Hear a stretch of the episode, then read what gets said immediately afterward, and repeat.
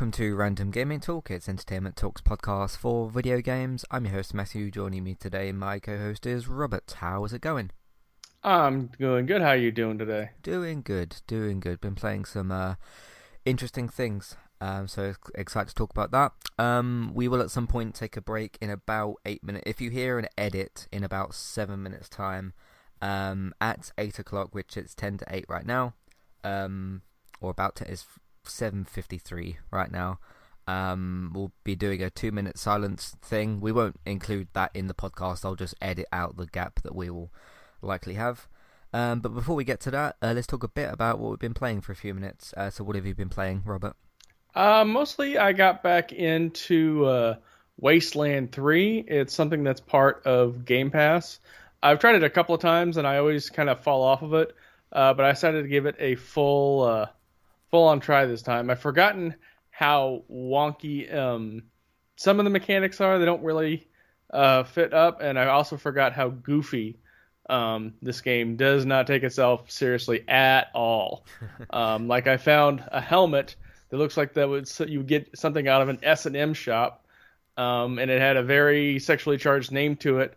And if you look at the item, it had two dildos on it, and it gave you a plus two penetration skill. So, uh, cue the rim shot. But um, but it's a fun game. You just gotta not take anything seriously, like at all. Like there's a whole mechanic of repairing toasters in a post-apocalyptic wasteland. And if you do that, you get like tons of tons of gear and stuff. So it's all very weird. Cool, cool. I mean, yeah, with the day and age that we live in, sometimes you just need to have some fun. We just need to uh, sit back at points in life, and because uh, the day and age that we live in at the moment, you know, there's a lot of serious stuff that goes on, um, but we don't always need it to translate to the the media that we consume uh, or the entertainment that we consume. So um, I think you recommended that to me at some point because you said it was on Game Pass, and I, I looked at some videos and some screenshots, and I kind of thought it wasn't really for me. Um, yeah, it's also one of those games that you kind of need to play on PC. Okay. There is a console version of it, but games like that sometimes they do really really well on console, and sometimes they don't. And this is one of the ones that don't. You just, you need that keyboard and mouse to do some of the stuff. Okay, okay. Uh, anything else you played? Uh, bounced between a couple three games. A um, couple that were announced, but which we'll talk about later at the ID at Xbox. Okay. Were you know that day on Game Pass. Um, so I've been trying a couple of them. They're, they're all right. Cool, cool. Um, so I've been kind of juggling uh, The Last of Us Part One and uh, the Modern Warfare Two beta, which has been out since Friday. Um, I'll just give my thoughts, uh, continued thoughts, I suppose, on Last of Us Part 1. I finished the story. Uh, I'm on my new game plus run, which is my collectibles run. Um, it's it's just it's a really really damn good game. I mean, you know, it's not a shocker to anyone of me sort of saying that. Um, I think so. After going back, because as, as, I mentioned before, Robert, you know, I, I knew the story of The Last of Us. I played it back in, I think for me it was 2016 or 17. It was one of the first few games that I played on the PS4. Obviously, that was the remastered version for PS4 because um, you know PS3 games are a bugger to do anything with apparently because uh, of that Cell processor. Um, so obviously I knew the story. You know, uh, I'd, I'd, gone through it before, but that was what quite a few years ago. Um, but just kind of going back and you know seeing the story again. Um, there's a few.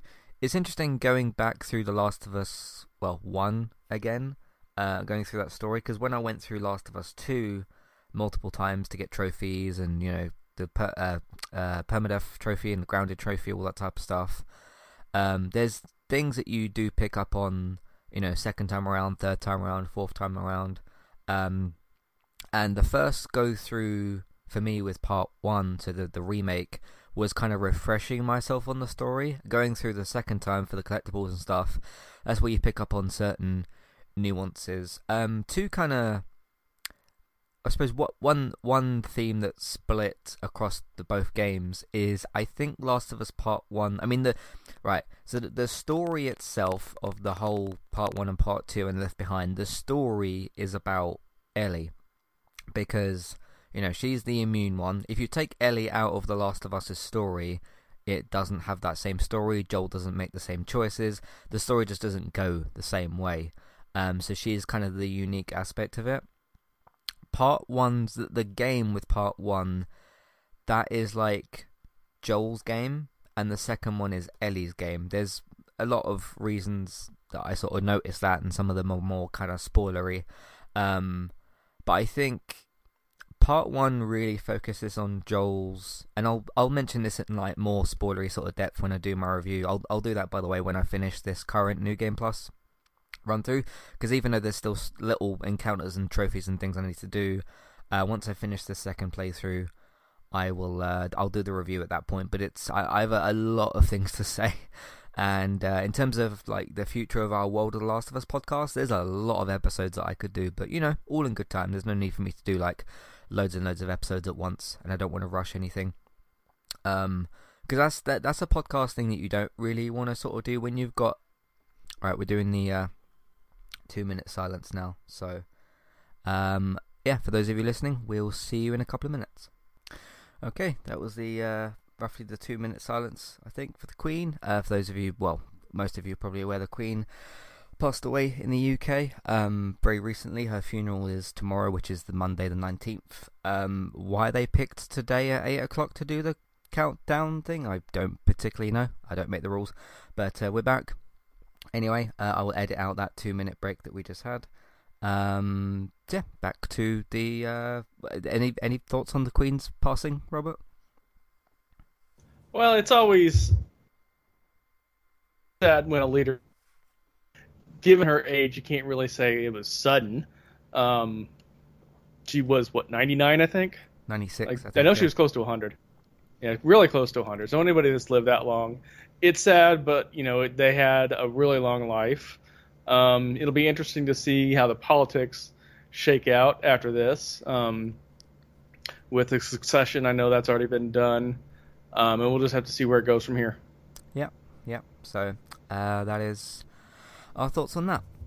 Um, all right, back to our discussion on The Last of Us Part One. So yeah, as I was as I was mentioning, um, yeah, Part One, the, the the first game I think is more Joel's story, and I think very strongly revolves around his fatherhood and everything in multiple different ways, um, and kind of him shoving emotions down. Again, there's more depth and stuff and things like that for me to me to talk about uh, at a at a later point. Um, but part two is more about well, the the interesting difference obviously with part one and part two is Ellie's age. She's she goes from like a fourteen year old or thirteen year old girl to I think nineteen at the start of part two.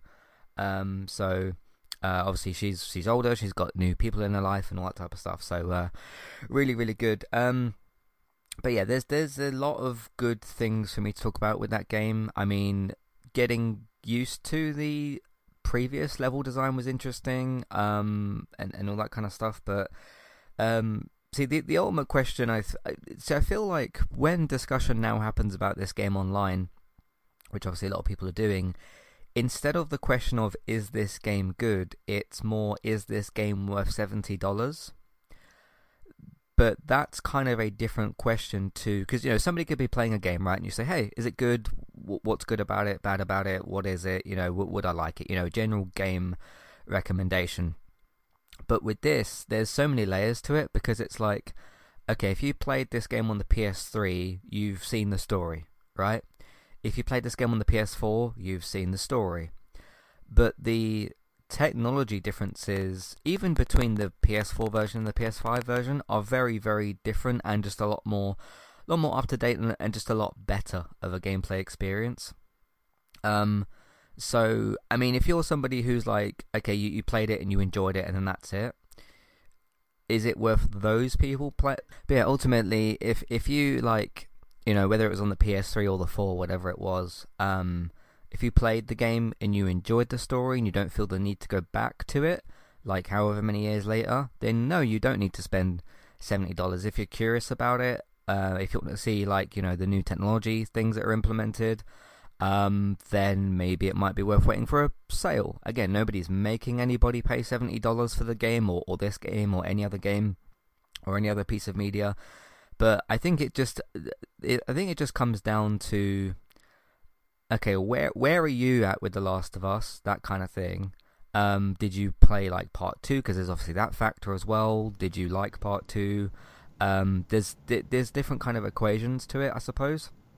Um, but like if if you're like me and you're somebody that loves it and you love the game and the characters, you'll you've probably already paid seventy dollars or rented the game or, or, whatever the case may be.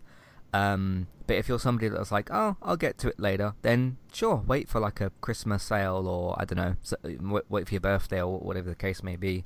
Um, where do you kind of sit on the whole? You know, should you play it seventy dollar? Did you like part two? Where where where are you? Because I know that you you played what part? You played the first game and you just enjoyed it and that was kind of it. Um, yeah, I played the first game, uh, completed it for the story part of it. Never went back. It wasn't a bad game. It just I didn't it didn't click enough with me to really put that much time and effort into it. Yeah. Um, never played two. Never really cared. Um, didn't care. It wasn't about the controversy when that first came out or nothing. Honestly, just wasn't into enough to the first game to to do the second game. Right. So yeah. What did you play it on? Was it a PS4 version? Yeah, I played on the I played the uh, remastered on PS4. Cool, cool. So, um, yeah, it, it's interesting how because usually with most game conversations, the base question is: Is this game good? Is it worth it? And the question's almost been changed to: Okay, most people you you've either played it and you do or don't like it or whatever.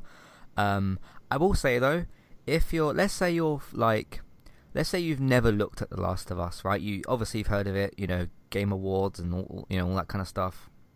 Um, I imagine most people that play games have at least heard of The Last of Us.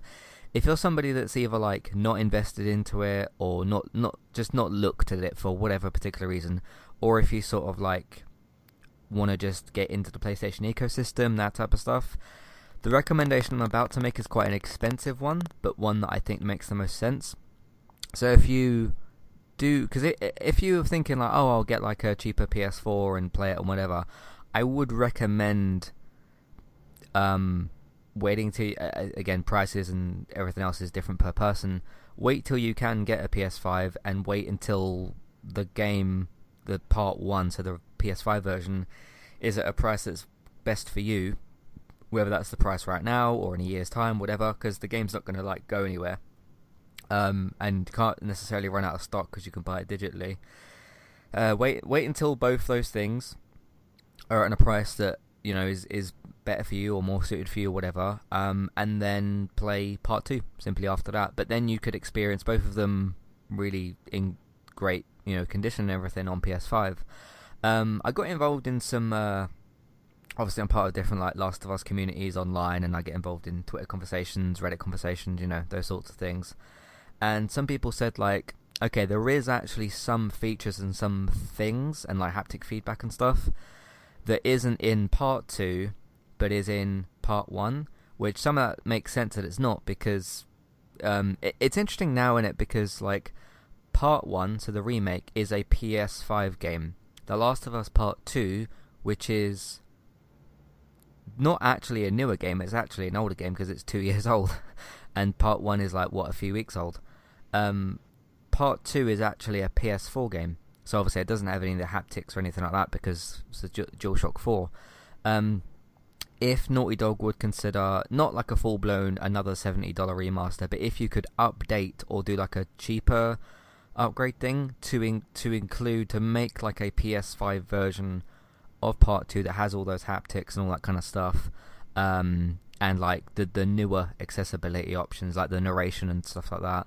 Um, you could probably do that. I think they did. Um, remember Ghost of Tsushima? It had a director's mm-hmm. cut version. I, I think Death Stranding did the same thing, where if you owned the PS4 versions of those games, you paid like ten dollars or something. So like a small like a small fee instead of doing a full blown new AAA game. You just like put an update as a patch, um, now it would be up to Naughty Dog or whoever to decide how much that is charged and everything.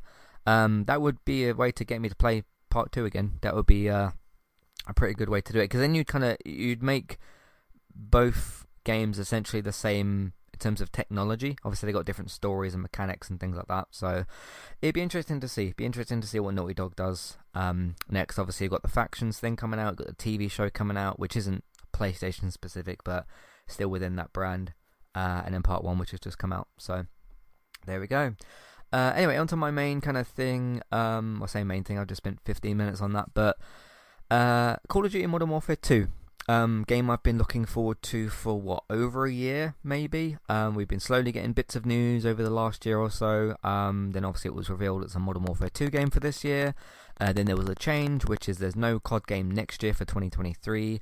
Uh, Modern Warfare 2 is getting two years of support, probably three because they were still updating Modern Warfare 19 in its third year with like smaller things. Um, so the beta came out. There's a lot of things to kind of for me to, to talk about. Um, first of all, I really, really like it. Just in terms of my general base sort of opinion on the game, I really, really like it. There was a few sort of like, again, it's funny going. It's funny for, for me within the last month of my gaming. Right, I've gone from Last of Us Part Two to Last of Us Part One, which fundamentally like you got some of the same stuff, like same enemies and you know same world and all that sort of thing, but the um, muscle memory for part one is different to Last of Us Two, so I had to kind of adjust that. Then you fast forward a few weeks or whatever it's been, and then the beta comes out for Modern Warfare Two. My muscle memory is very obviously embedded in Modern Warfare 19, um, which like feels completely different, got different like systems and all, all sorts of different things. Um, there was a lot of things for me to kind of just like sort my brain out with because I, I I'm used to sort of like particular maps, having particular classes, having things unlocked, having more than three maps, and I understand obviously why the game is limited at the moment because it's a beta and I don't expect you know everything to be unlocked. So after spending, I would say, almost the, the first day on that beta, just kind of getting used to like the new weight of things, the adaptive triggers, having that in COD and ha- haptic feedback and different animations, and the gunplay feels different, and you know, trying to like sort my muscle memory out with that, and sort of you know the new climbing mechanics and the new swan dive mechanic, and okay, where are all the corridors in these different maps, and where am I going to get shot from, and all these kind of things. Um, so I've kind of because the beta came out on Friday, it's now a Sunday night. I'm kind of now just slightly used to it. I mean, if I like, let's say I came off this podcast, went and booted up Modern Warfare 2019, my brain will probably click straight back into that. But that's because I've spent what three years playing that game, so like I probably do things on that game without even thinking about you know what I'm pressing and the weight of things, how far am I going to jump and slide and shoot, and all, all, all these sort of different movement type things. Um, but no, I I really really like what Infinity Ward has done with this. Um, now, as someone who's you know had a lot of faith in Infinity Ward and the Modern Warfare series and been really looking forward to this, um, I'm not gonna like sit here and pretend you know to have a bias and pretend this beta is completely perfect and like completely flawless. It's not. Um, there are things that out there that are concerning in a way. Um, one particular example was really really interesting to me actually so there's a field upgrade in Modern Warfare 19 that's called Dead Silence. Basically, what that allows you to do is have an unlimited run. It's for a, you switch it on and it's for a period of time. I think it's like a minute or 30 seconds or something. And dead silence. Obviously, they can't hear your footsteps, and you can have an unlimited run. So basically, if you need to quietly sprint across like half the map, or like you know the bomb's been planted and you've got to defuse it, you've got to rush over there. It's for that type of thing, or for, for however you want to use it. Um, there's been some like comments within the community about like, oh, they put it back as a field upgrade. Why is it not a perk? Because um, a perk would l- allow you to do that permanently. And I've watched like a few YouTube videos of like, you know, I, I wanted to, I wanted to get the community's general consensus on like, okay, I've got my thoughts kind of sorted out as to what I think of this game. What does the community think of it? And everything like that. And almost every person I came across was like, please put Dead Silence as a perk. I don't think it should be a perk. Um, I think the idea, and, and, again, maybe it's just the, the, game mode I play, the way that I play. There's so many different game modes and ways that you can play this game. So you know, people don't play the game the same way. So there's different play styles, different game modes. People use different weapons. I understand it's not all the same for everybody, which makes it interesting because then not everybody hopefully plays the game the same way. For me, when you're looking at like that um, field upgrade meter getting full, or if you're playing hardcore and you hear your field upgrade coming online, and you're like, oh, I can suddenly use Dead Silence. Quick, make the most of it. Um, and it's very kind of quick and you know in, intense and everything. I prefer that than just oh, you spawn and you have Dead Silence permanently. Um, I, it might seem like quite a small thing, but this is like a, that's a huge, huge mechanic in this game. Um, if they changed it and added it as a perk, I wouldn't be mad or anything. It would still be in the game. Um, to me, it would take up take up a perk slot that I wouldn't want getting taken up, but then it depends how they would do that. That brings me into my first red flag for this game, and I remember being asked a question. I think a few weeks ago, maybe a month or so ago, and somebody said to me like, "Hey, you're really excited for this game. Is there anything you're nervous about?" And I said, "Nope." Um, obviously, we didn't have the beta at the time. I couldn't tell you how good or bad the game was because I hadn't played it. So originally, with, with most COD games, you have a three perk system. You've got perk 1, perk 2, perk 3. If you activate Specialist, you can have three more. But Specialist takes away kill streaks, and I prefer to have kill streaks. So that's pretty a usual way to play. With Modern Warfare 2, they've changed it a bit. And, you know, it, the, the interesting thing with this is okay, so this is a live service game. If Infinity Ward get enough feedback about something like, hey, you really, really need to change this, they can update it, they can change it, they can you know you can patch games you can do things like that you can add things you can remove things you can change things. So it's not just like this is going to be permanent.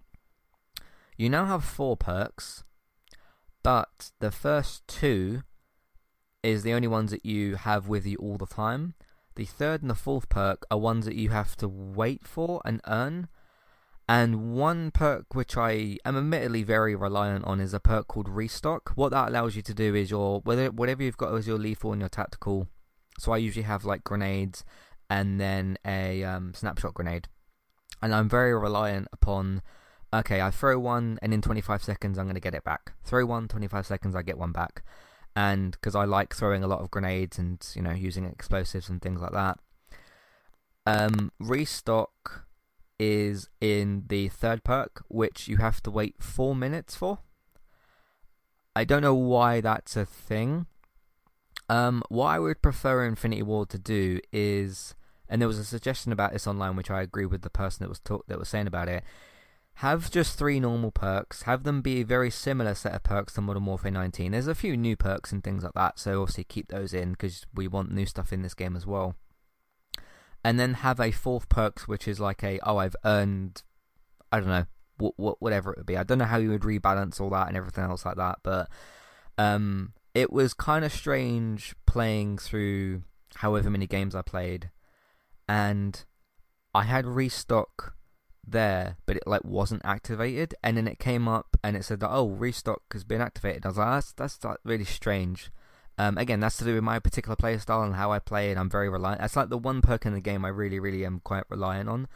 Um, because it's just weird when I don't have any grenades and things like that. There's, you know, I'll need to throw stun grenades or frag grenades or whatever because it's just something that can get me through the battle, so to speak. Um, but in terms of like most of the rest of the game, gunplay feels great. It feels a little bit more weightier, a bit more heavier. Um, which again, some people like haven't liked and things like that. We're not all gonna like the same things within this game because there's so many different there's so many different elements to a game like this.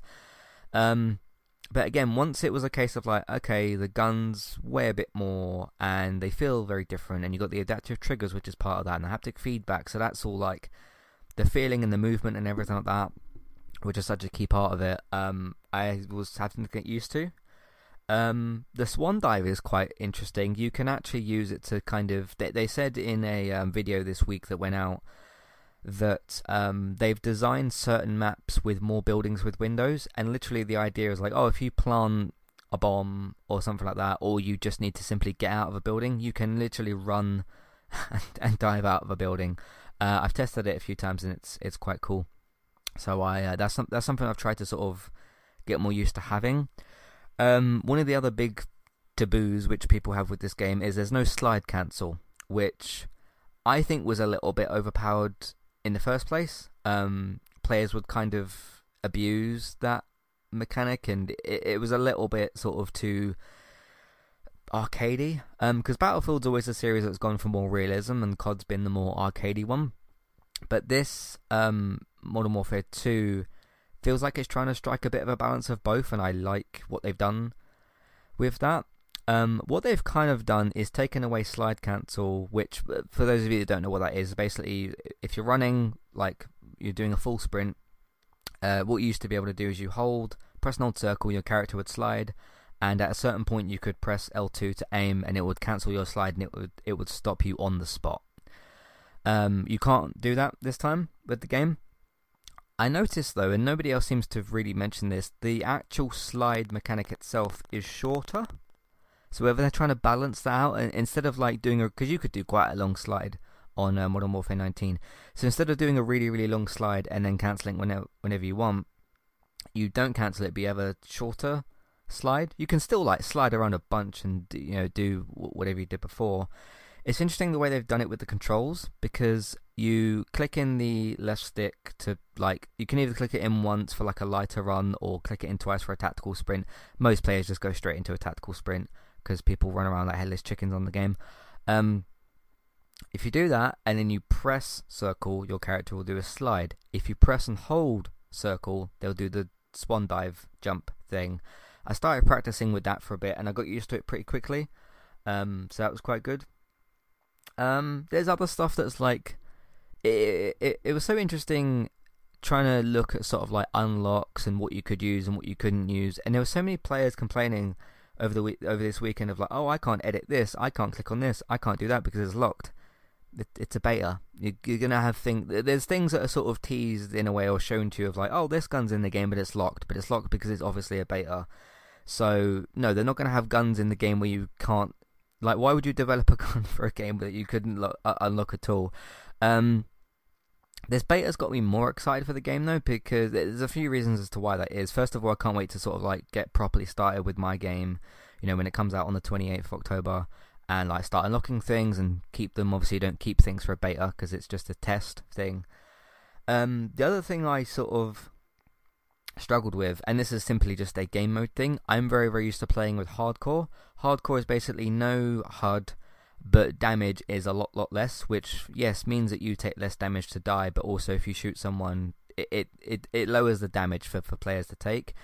And um, I remember at some point I was playing with somebody on Modern Warfare 19, and I went from hard, hardcore to core I was like, I can't play this game mode anymore. It's it's too much damage. It's just it, it's not working. Like it, it which is weird because I always used to play core, and I switched to hardcore, and I never went back. Uh, you can only play core in this beta again because it's a beta and you can't do every single thing. So that was throwing me off a bit because there were a lot of kills. I was like, oh, usually I would get that kill, but I haven't because I need to do more damage. It's not because the game's bad or because my gun's weak. It's because it's core and it just simply requires more more damage per player. So, um, but no, overall, I really like it. I really, I really like the ideas that are in here. And yes, there's a few, there is a few things that need to be changed. I'm not going to pretend the beta's perfect just because I like Infinity Ward and because I like this game. I'm not going to pretend that it's like flawless and perfect. It's not. Um, there are th- there are things that I'm concerned about that need to be changed. Um, there's some really cool new stuff though in the game as well. I mean, I could probably talk about this for another like hour or whatever, but um, there it, it, it was it was funny because like literally the first 30 minutes to an hour um, when you start at level 1, you don't have custom classes. So you're kind of just thrown a bunch of stuff because you're thrown um, custom classes. And there were so many things that's like, oh, I'm throwing a drill, drill charge at the wall. I don't know what that even is. And like, I noticed it, it was quite funny. I noticed a few players. There's a new, um, what's it called? There's a new field upgrade called Battle Rage. And um, I picked on one of the classes that had that in one of the default classes, and it said like press L1 and R1, and your player just like inhales something, and the screen goes all red. Basically, it's to sort of like boost you up a bit. I remember watching a few videos of players using it, and they're like, "What the hell is this?" So there's like new things that we don't know about, and we got to learn about and stuff like that. But that's that's part of the fun of learning to use new stuff. You know, where can you use it? What maps? What guns? And figuring figuring yourself out that um as a player and like how do these things tie into how you play the game and all this kind of stuff. Um, because I only yesterday, no, today actually, learnt what a drill charge basically is. So it's this new mechanic thing. You can you throw it against the wall. You can throw it quite far. You throw it against the wall, and essentially it drills its way through the wall and explodes on the other side. So if you if you're looking if you're hearing an enemy or something like on your left, um, like because again foot um uh, the sounds of like uh, running and you know feet and that type of stuff are really loud in the game again, which is kind of the good intention thing that they they're doing. Um, if you kind of just think like, oh, I think there's an enemy below me or above me or to my right or to my left, you just chuck one of them against the wall. Doesn't mean you're gonna get kill every time. Um, and it like drills through and explodes on the other side, which is really cool. I probably want to try and use that a bit more actually to get some training with it. Um, some people have said like um again about like oh people camping and all this kind of, like let, me let me tell you something about camping with Call of Duty. Player, no matter what you do to this game, you can do anything you want to this game. There are always going to be campers in this game, and I've joked and said to friends I played the game with before. If you literally made a map that was an empty square or circle, players that want to camp, do you know what they'll do? Instead of sitting like behind a door or something like that, they'll just sit on the edge of it. They'll just sit on the edge and just wait there.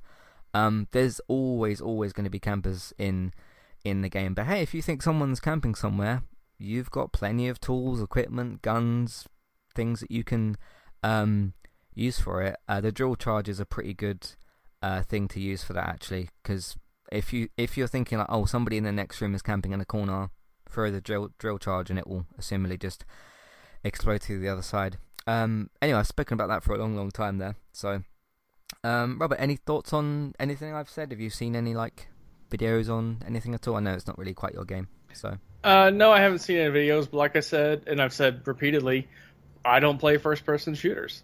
I mean, the closest I get to playing first-person shooters is uh, Fallout when I play that mm-hmm. game, and that's about it. Yeah, yeah. So, um, so yeah, again, there's things to be curious about, concerned about, but I think a, a, lot of the really, really good ideas, and again, the gunplay is obviously the main thing. You're playing a shooter game. I think the gunplay is great. Took a bit to get used to, but I would expect that because it's different. Um, so yeah, the the the one two kind of phrases I would use to explain the gunplay, because I did play a few hours of Modern Warfare 2, and then I thought, okay, I'm gonna go back to Modern Warfare 19 and see like, okay, how how literally I jumped from one game to the other. I was like, okay, how does this kind of feel? And as much as I love Modern Warfare 19, I still think it's one of the best shooting games out there. It feels a lot more loose, is the way that I would describe it. Um, a lot more sort of like less weight and a lot looser. Now, in Modern Warfare 2, there's still a bit of that. You just have a bit more weight to you, and your guns feel like they have a bit more weight. And yeah, that's that's kind of a way for me to possibly describe it. So, uh, but no, I really really like it. Um, if it's still, because I think the beta comes resumes. Well, it goes on for a bit until tomorrow. I think I've got some things to do tomorrow. I think it comes back next weekend again. Um, by the way, Xbox players, if you're wondering, they did tweet out that its beta is now open to certain Xbox players. I don't know about if it's open or closed beta, but they said something about Xbox. So if you're on Xbox and you play Modern Warfare, um, have a look. Can't guarantee that it'll be there, but have a look. So because eventually it'll be open to PC, Xbox, and uh, PlayStation. So, um, but it's interesting, isn't it? Uh, I, I know this deal was done a while ago, but um, you know, there's the whole thing, the the fight between Xbox and or Microsoft and Sony for COD, and Microsoft now owns COD, but the beta came out first on PlayStation. I know that these were deals done at different times and whatnot, but it's quite interesting. It's quite interesting. So, uh, but no, I really really like it. Um, I'm looking forward to jumping back in and playing some more. Hopefully next weekend they'll add some different game modes. Hopefully they'll add hardcore into the beta at some point, just so I can try that out because that's what I'm more used to. Uh, but we'll see how it all goes. But still very much excited. I'm just the thing I'm looking forward to now is okay, go in there with the full game, play hardcore cyber attack, have it more, you know, the game modes that I'm more used to, and then start unlocking stuff for my uh, my guns and whatnot. So anyway, uh, it's probably the longest segment we've done for um, talking about games that we've played and things like that. Uh, anyway, we've got state of play to talk about, uh, some FIFA stuff, and some other news. So let's take a break, do some housekeeping, and we'll see you for that in a minute. Today's sponsor is Manscaped. You can get 20% off with your order with Manscaped by using the promo code that we've got with them, which is ETALKUK. That's E T A L K UK to get 20% off your order and free shipping with Manscaped. They sell various different men's grooming products from shavers, razors, ear and nose hair trimmers, different clothes and deodorants. You don't even need to Google Manscaped themselves. You can click on the link in your show notes, whether you're on a podcast player or the website uh, version of the episode, and you can go and click on that link in the show notes. There's also got the promo code written in the show notes as well, so you can either copy and paste the promo code ETALKUK, E-T-A-L-K-U-K. You can either copy and paste that into your show notes or type it in in the promo code box and click apply. That will get you 20% off your order with Manscaped and free shipping. First hand, quality, professional with Manscaped from their packaging to the items themselves, even the way the items are stored in the packaging is very, very first class, very professional, so no questions about Manscaped's quality. Thanks very much to Manscaped for sponsoring Entertainment Talks podcast, and thank you very much for listening. Hi there, if you're looking to get started with a website of your own and a domain name, we've got good news for you. With our affiliate link with Kualo, you can click on that link which is in your show notes, which is for our affiliate link. You can go over to Kualo to get started with your website and domain name today. They've also got a very handy chat support system, which is usually in the bottom right hand corner, to send messages back and forth to Kualo if you'd like to ask them for help to get started with your domain name and website today. So that's Kualo, and you can use them to get started with your website and domain name today. Thank you very much to Kualo for this affiliate link. Hi there. If you'd like to get rid of the ads in Entertainment Talks podcasts and listen to the ad free versions of our episodes, we've got good news for you there as well. You can subscribe to Entertainment Talk at either the $5 level tier or $10 level tier.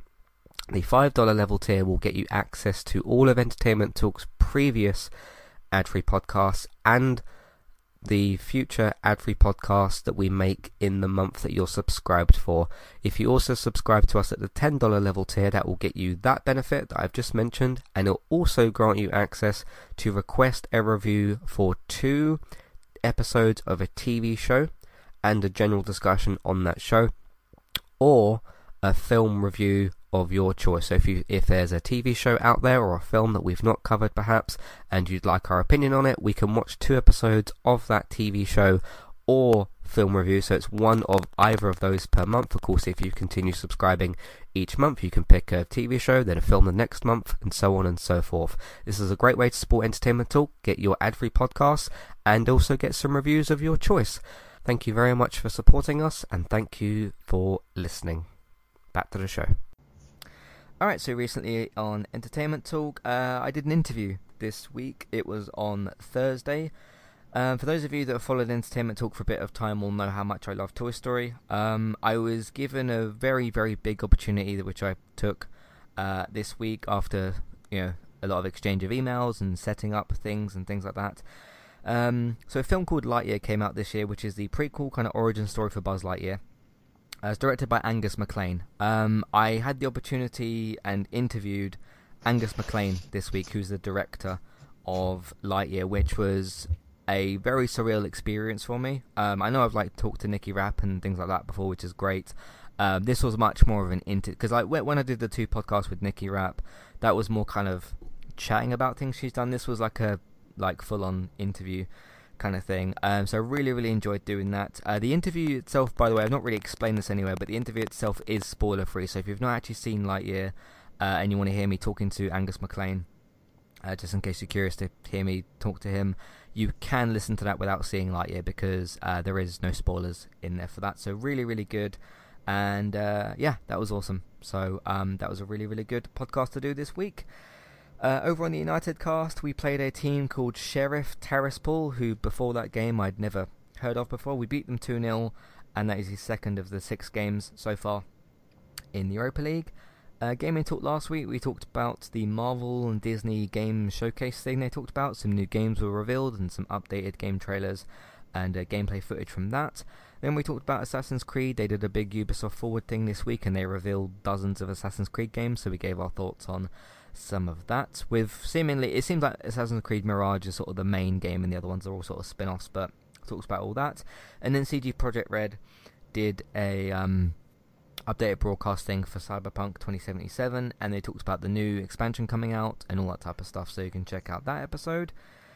Uh, over on the United cast, we had some delays with the games because of things that have been going on. Uh, so I took an opportunity to do a bonus episode. This one's called uh, Talking About the Treatment of Eric Bailly and James Garner. Um, both have left the club in different, weird, complicated, silly sort of deals, which don't make a lot of sense. I talked about the deals themselves that went through and the treatment of those two players. They've both been treated not great, but in very different context and situations. Uh, they also play in different positions, so there was all that to talk about as well. Uh, Black Adam is coming out soon, next month for October, so I took an opportunity to do a preview podcast, talk to all about Dwayne The Rock Johnson's upcoming uh, Shazam. Uh, will Superman be in it? Will the film be any good? All that type of stuff. So I uh, again don't know what's going to happen because I haven't seen the film, so it's a preview. So talk to all about that. Um, a few United Cast episodes. Uh, chat podcast for this month, which was for July and August for 2022. Uh, talked about how those months went for entertainment talk, which was very, very good. Talked about some podcast plans, so what we're planning to do throughout the months of September, October, and a little bit of November. And talked about my recent uh, room decoration, which was fun to do as well.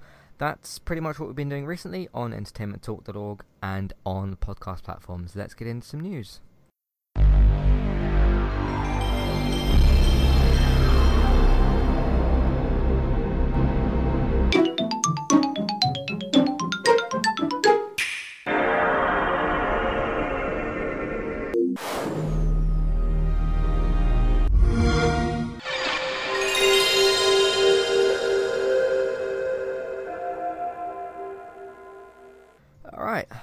So I don't have anything written down for this per se, uh, but if you Google this particular thing, you can uh, find quite a few things. So as I woke up this morning, this Sunday morning, um, GTA 6 had been leaked, um, the gameplay stuff, and when we use the word leaked in this scenario, and this has been very stressed by a lot of developers out there, um, this game is very clearly very not finished.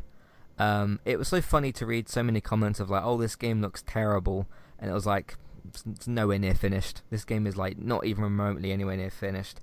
Um, now I didn't see all the clips. I saw about six clips maybe, and like maybe ten screenshots or so. Um, like this, I literally because you know turn off my alarm in the morning uh, when I wake up and I then see notifications straight away because my phone is in my hand. So like, this, this was the first thing I saw this morning, literally before I did anything. Um, the clips that do look at because there's parts you can tell there's parts of the game that like okay are a bit more detailed and there's parts of the game that clearly aren't and there's animations aren't finished but again this game is not even rem- remotely close to being finished so I don't expect it to be so um, some of it did look all right. There was you can see you can see a little bit of sort of the foundations of what this game could look like. Again, in a year or two, if we see some footage or whenever we're going to see some footage, this game will probably look a bit different. But um, it looked interesting. At least there's in terms of me saying like, does this look good? Does this look bad? It's just not finished, so I can't really like. Parts of it looked looked all right. Parts of it looked interesting. Um, and there was people saying like, "Oh, this looks a bit too much like GTA 5." Again, this game is nowhere near finished. So, um, in terms of like moaning about part of these leaks that don't look finished, is is not fair at all. If there's parts in here that look interesting, like certain animations or the way the characters look, or whatever, that's that's fair. Um, but yeah, big big leak from Rockstar, uh, Take Two this morning uh, for GTA 6. Um, I'm not gonna write GTA 6 in. Apparently, Rockstar is very like um, they it's not good apparently to put like you know these clips on your YouTube channel or to post them or tweet about them because Rockstar can kind of come after you a little bit. So I'm not to write it in the show notes. I'm not gonna. I'm gonna put the. I'm gonna put the thumbnail something else anyway. Um, and I'm not gonna write GTA, GTA 6 in the title. Not because I'm afraid of like Rockstar coming after me, like me of all people, but um, I've got other things I'm writing in the uh, headline for this week's episode. Um, Robert, did you see any of these uh, any of these leaks? No, I didn't see about it. I didn't hear about it until we were talking before we started recording. Um, yeah, I mean it's clearly not going to be really good because the game probably isn't in any real state to be shown. Um, it's not like the game's even going to come out in the next couple of years. Exactly. Um, they're yeah. taking as much time as they want to taking with it because they're making, you know, a couple billion a year. What seems like um, from GTA Online. So. Mm-hmm. Yeah, yeah. Um, so yeah, to to ju- I mean, if you want to judge this in a positive way and say something about this looks good, or there's bits about the animation that look good, that's fine. But for anybody that like wants to criticize this game for not looking good, is just they don't you don't understand game development really, because um, it's going to be at least two to three years um, before this game's even shown, let alone, let, let alone finished. Um, granted, we could get like a random teaser trailer at some point of just a logo reveal, uh, or like, hey, here's what the city looks like, GTA 6, see you in two years. You, you could do that, obviously, but uh, that would be more of like a concept uh, sort of CG teaser trailer than anything else. Um, uh, but yeah, it's uh, it's an interesting one. Somebody said, like people like Jason Schreier and stuff were saying, "Hey, this is one of the biggest leaks in gaming." It probably is, yeah. Um, I mean, the other recent example I can think of, this was in a different context, was when the Last of Us Two script got leaked. Um, but again, that wasn't like two or three years before release. That was like a month or so before Last of Us Two came out, which is interesting because I remember I remember hearing before Last of Us Two came out about like, oh, this game's horrible. They've betrayed the characters and they've messed it up. I was like, hmm, okay, what could you have done to do that? Like, what what was the context within that? And obviously, I didn't look at any of it before I started the game. And I remember finishing the game and I thought, okay, that was awesome and I really enjoyed it. And then I went and looked for Last of Us 2's leaks. I was like, okay, what was it that was supposed to be so bad? And there was so much context missing of like, oh, this character does this, but not explaining the reasons why. Um, again, that's very, very different. That was a game that was like about to come out, and that was a script leak. This isn't a script leak. This is basically like clips and images of the game that are still wildly unfinished. So, um, so yeah, again, I just for those of us in the audience, I don't recommend retweeting or posting any of this to your own stuff, whether it's going to be your own YouTube channel or your own blog or uh, Twitter and Facebook, you know, wherever. Um, obviously, there's a human curiosity about everybody, so sure, if you Google or look up on Twitter for GTA 6, you're not going to get in trouble for that. So, um, yeah, because I, I have seen already there's been some accounts that have been like suspended and stuff for sharing these images and videos. So don't do that. But hey, if you want to Google it and look the stuff up, um, which I didn't even have to type in anything. It was just there this morning, and I just clicked on it and looked at it. So, um, and I wasn't not going to look at it. It's not like it's a bad thing to look at. So, um, hey, I'm a gamer. I've got cu- curiosity about me. So there we go. Um, all right, there was a few. Uh, I haven't actually got anything written down for the Nintendo Direct, which we can talk about afterwards. Uh, let's get into PlayStation State of Play first, which is my next piece of news. Um, I've got every game written down here. We're not going to have everything to say about every game, so we'll just we'll skim through some stuff, but then I'm sure we'll have more things to say about other things. Uh, so they opened with a Tekken 8 reveal, and I'm going to read what is written here. Uh, the state of play got off to a hot start, opening with the reveal trailer for Tekken 8. A release date wasn't shared for the game, but the trailer did only mention a PlayStation 5 release for the game, meaning the latest entry in the classic fighting game series may be next generation, well, we say current generation only. Um, I don't, I mean, for Tekken fans, I saw a lot of positive reaction, uh, which is good. Uh, again, as me and you always say, Robert, if there's a game that you're not like into or a gaming community that you're not a part of, but something gets announced for that series and those fans are excited, that's a really really good thing. Um, I went and watched uh, PlayStation Access's. Um, they did like a 45 minute video after this, and Rosie was really really excited. And again, I don't really particularly care about Tekken, uh, but she was really excited, and that was nice to see. So that's that's always a good thing. Um, where are you sitting on a Tekken 8 reveal? Uh, kind of middle of the road. Um, I do have a certain nostalgia for fighting games. Uh, my freshman year at uh, college uh, was when Street Fighter II was released, mm-hmm. and I spent way, way too much time and money in the comments playing the game and just dominating everybody. Um, and that's also when the original uh, Tekken came out. Uh, played that. That was a lot more harsh uh, visuals um, so it wasn't the coolest. It wasn't like the best game, um, but still, I you know I remember it. I've you know kind of followed it a little bit. I don't think I'll buy it because that's one of those games where you really need oh, yeah. one of the giant fighting stick controllers. Mm. And to practice, practice, practice, practice. Um, yeah, that that's again the bit not in the same way, but a bit like COD. That's a game where muscle memory is. You you need to be able to do what you're doing in the game without thinking about it. Instead of instead of going, oh, how do I do that combination? No, somebody else has punched you. You know, um, that's like you just have in your brain like down, down, left, right, square, whatever a combination would be. Yeah. Um, or like, hey, triangle, circle, triangle, square, whatever. Um, instead of thinking about it, that's something that takes a lot of practice. So, again, for Tekken fans, um, I'm glad for those of you that are excited. I didn't see any anything negative about this, which is which is always good. So, uh, a game which I'm very interested in. Uh, Star gameplay War- that I really, I mean, sorry, go on. I said we really didn't see gameplay that much. It was mostly just pre-rendered cinematics. So yeah, yeah. Uh, next up, we got Star Wars Tales from the Galaxy's Edge, a new gameplay trailer. This is for PSVR 2. Um, yeah, the upcoming PlayStation VR 2 game, Star Wars Tales from the Galaxy's Edge, received a new gameplay trailer showing off a ton of different locations, enemies, and allies in the game. Um, this could be interesting. I couldn't really grasp a whole lot from this gameplay. It was very, very sort of quick, and I wasn't going to sit there for 10 minutes, you know, doing a frame by frame type thing. Um, again, as I've said multiple times, whether it's from Warner Brothers Discovery or Disney, I want more games from those IP. One of those IP includes Star Wars. I really, really, really enjoyed the Darth Vader episodes. I can't remember what they were. Darth Vader Immortal episodes one, two, and three.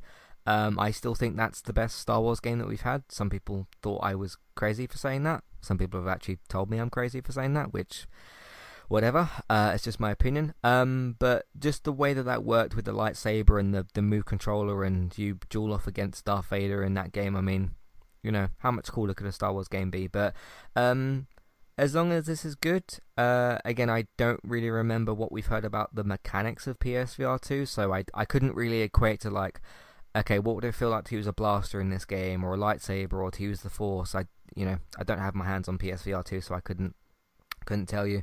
Um, but no, it's I, I'm looking forward to more VR games. I'm looking forward to more Star Wars games. So this is uh, on that list. How about yourself? Yeah, I mean, obviously, I don't have a PlayStation 5 and I don't. Uh, nobody has a PSVR 2. Mhm. They were very specific about that, so I don't think it's going to be backwards compatible to the original PSVR.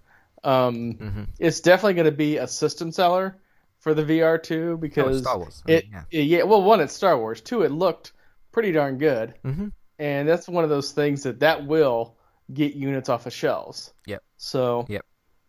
definitely. Uh, so good stuff there. But again, I couldn't tell you too much until we get like a gameplay demo or I get my actual hands on the game. So, but interesting. Um, Demeo was announced for PlayStation VR 2. The cooperative dungeon crawling survival game Demeo is officially coming to PlayStation um, VR 2. Players can fully immerse themselves in the tabletop esque world, rolling dice and dishing out cards in VR. Um, usually, card games are not really my thing. I never played any Gwent in The Witcher. Uh, I didn't download the separate game for that. I just, you know, I wanted to get on with the sword fighting in The Witcher. Um, I hear a lot of good things about different card games. Um, if you add VR into that mix, though, that's something that could get me potentially more interested. Um, it looked good from what they'd shown. Um, it's just that like th- this could be a combination where you combine something that is more my cup of tea, which is a VR game, and something that's not, which is card games. Uh, again, I've not got anything against card games. I'm sure a lot of them are great. Gwent was, you know, really successful and all that. Um, but uh, that could be that could be a way for me to get into those a bit more if there's that kind of visual aspect to it. Um, what do you think this could be like? uh, it's hard telling, especially with card games. Because you don't really know what the mechanics are going to be, Yeah. how the card game itself plays out, um, what anything can interact with anything else is going to be. So, I mean, it, it looked okay. It didn't look terrible. It's just one of those things that you really are not going to know what until what. So, yeah. Uh, then we had Yakuza's Ishin spin-off game getting a Western release. A Yakuza spin-off game Ishin, I think I'm saying that correctly, is getting released for the uh, first time outside of Japan in the form of Like a Dragon Ishin. Uh, the game is coming to PlayStation 4 and PlayStation 5 in February of 2023.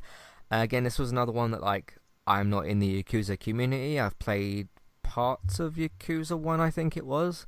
Um, I didn't quite sort of click with it. I, I might give it another chance at another point. I just it's one of them games where I hear so much good stuff about it that like okay, did I did I like not click with it the first time? Was it me? Do I need to give it more time? So I'm willing to willing to uh to, to put that into the equation.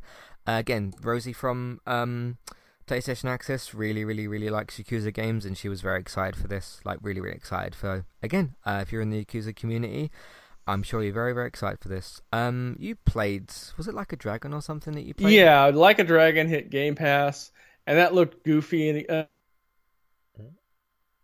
that um, I played it until I got tired of grinding because of level locks on unskippable boss fights and mini boss fights. Um, but this looks like it's going to be in the same vein because in Like a Dragon, the main character was processing his life as if it was a Dragon Warrior game, and this looks like it's the same thing, only processing his life like it's a, a 16th century samurai movie. Mm-hmm. Yeah, yeah.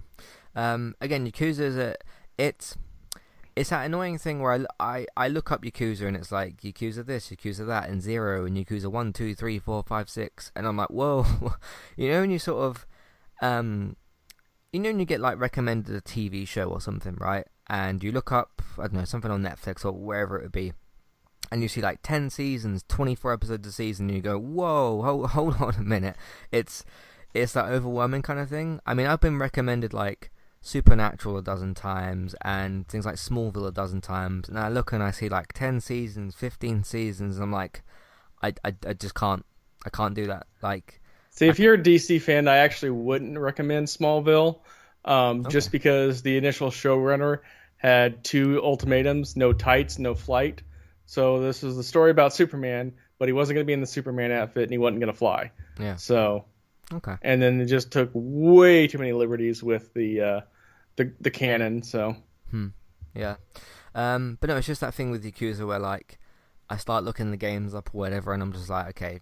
I, I, I actually don't know where to start either. If there's any Yakuza fans listening, do let me know like where I can start or a, a, little bit of a guide. Again, I don't need to like know the whole story or whatever. Just uh, just a bit of a guide might be interesting. Um, Hogwarts Legacy uh, is getting a PlayStation exclusive quest. Upcoming Harry Potter universe game Hogwarts Legacy is getting exclusive content on PlayStation. The State of Play showed off a Hogsmeade centered quest involving a spooky shop and its creepy basement.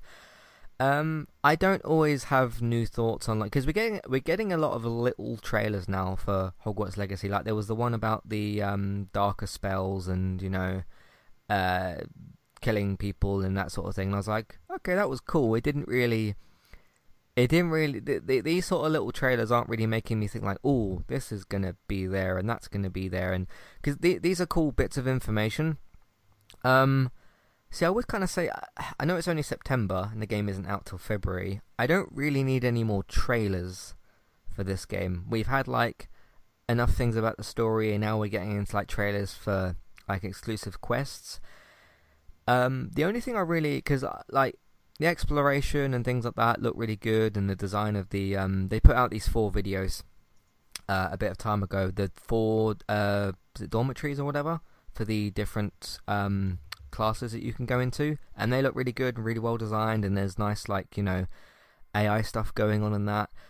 The only thing, the only two things I really want to see, which isn't much between now and February, is a bit more of traversal. So show me like a video of okay, what is it like to fly on a broomstick or the bird thing, which I still don't know the name of, and also to show a bit more of these spells and things. Not necessarily even the combat spells, but like the spells where you can build broken bridges and things like that. So show me a bit more of that because I'm not moaning about these little trailers. They're cool and it's good to like see more from the game. I just don't need all these little trailers for like oh little side quests and quests for this and quests for that.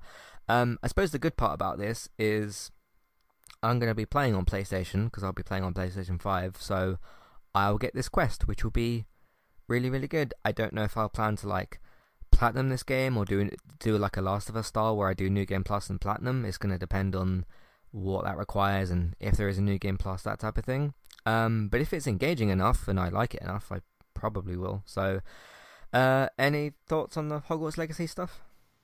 Uh, no, not really. Like I said before, I'm probably not going to play the game just because that's not a fandom that I'm really that into. Mm-hmm. Um, again, with like the other stuff, don't care about all the the hubbub and the drama that didn't affect me one way or the other.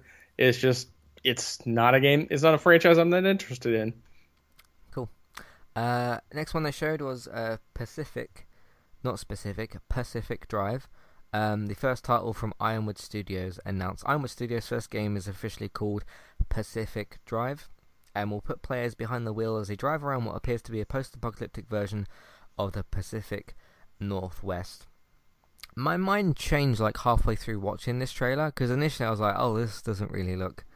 I don't know what it was. It just initially that like very very first impression didn't look interesting, And then once they showed off a bit more of like, oh, you'll be driving through and dodging stuff, I was like, okay, that could be. I'm not gonna write this game off yet, sort of thing. Um, I mean, you know, the first like minute or so we've we, have we have seen of this game, so we don't know a lot or like how the mechanics work, what the story is.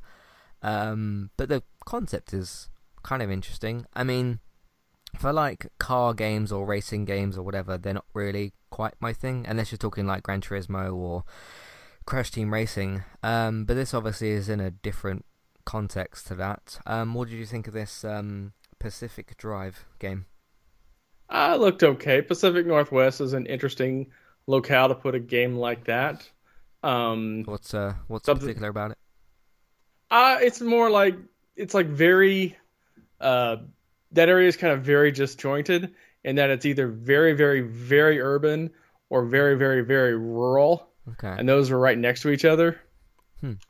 Um, so you like getting in a city and then it's like nine miles of farmland. So. Mm-hmm. Cool, cool. So uh, yeah, that's one that I'll pin as an interest, and we'll see more a later point.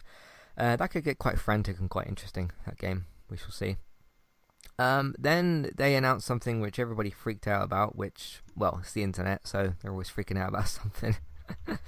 Uh, PlayStation Stars loyalty program to start rolling out this month. Sony showed a first look at some of its items that will be available as part of its free PlayStation Stars loyalty program, as well as a timeline for when you can try to collect them yourself. I think the woman said rolling out in was it Asia territories in a couple of weeks, and then for the rest of the world some point. I can't remember exactly what she said. It's for some territories first, and then other ones a few weeks later.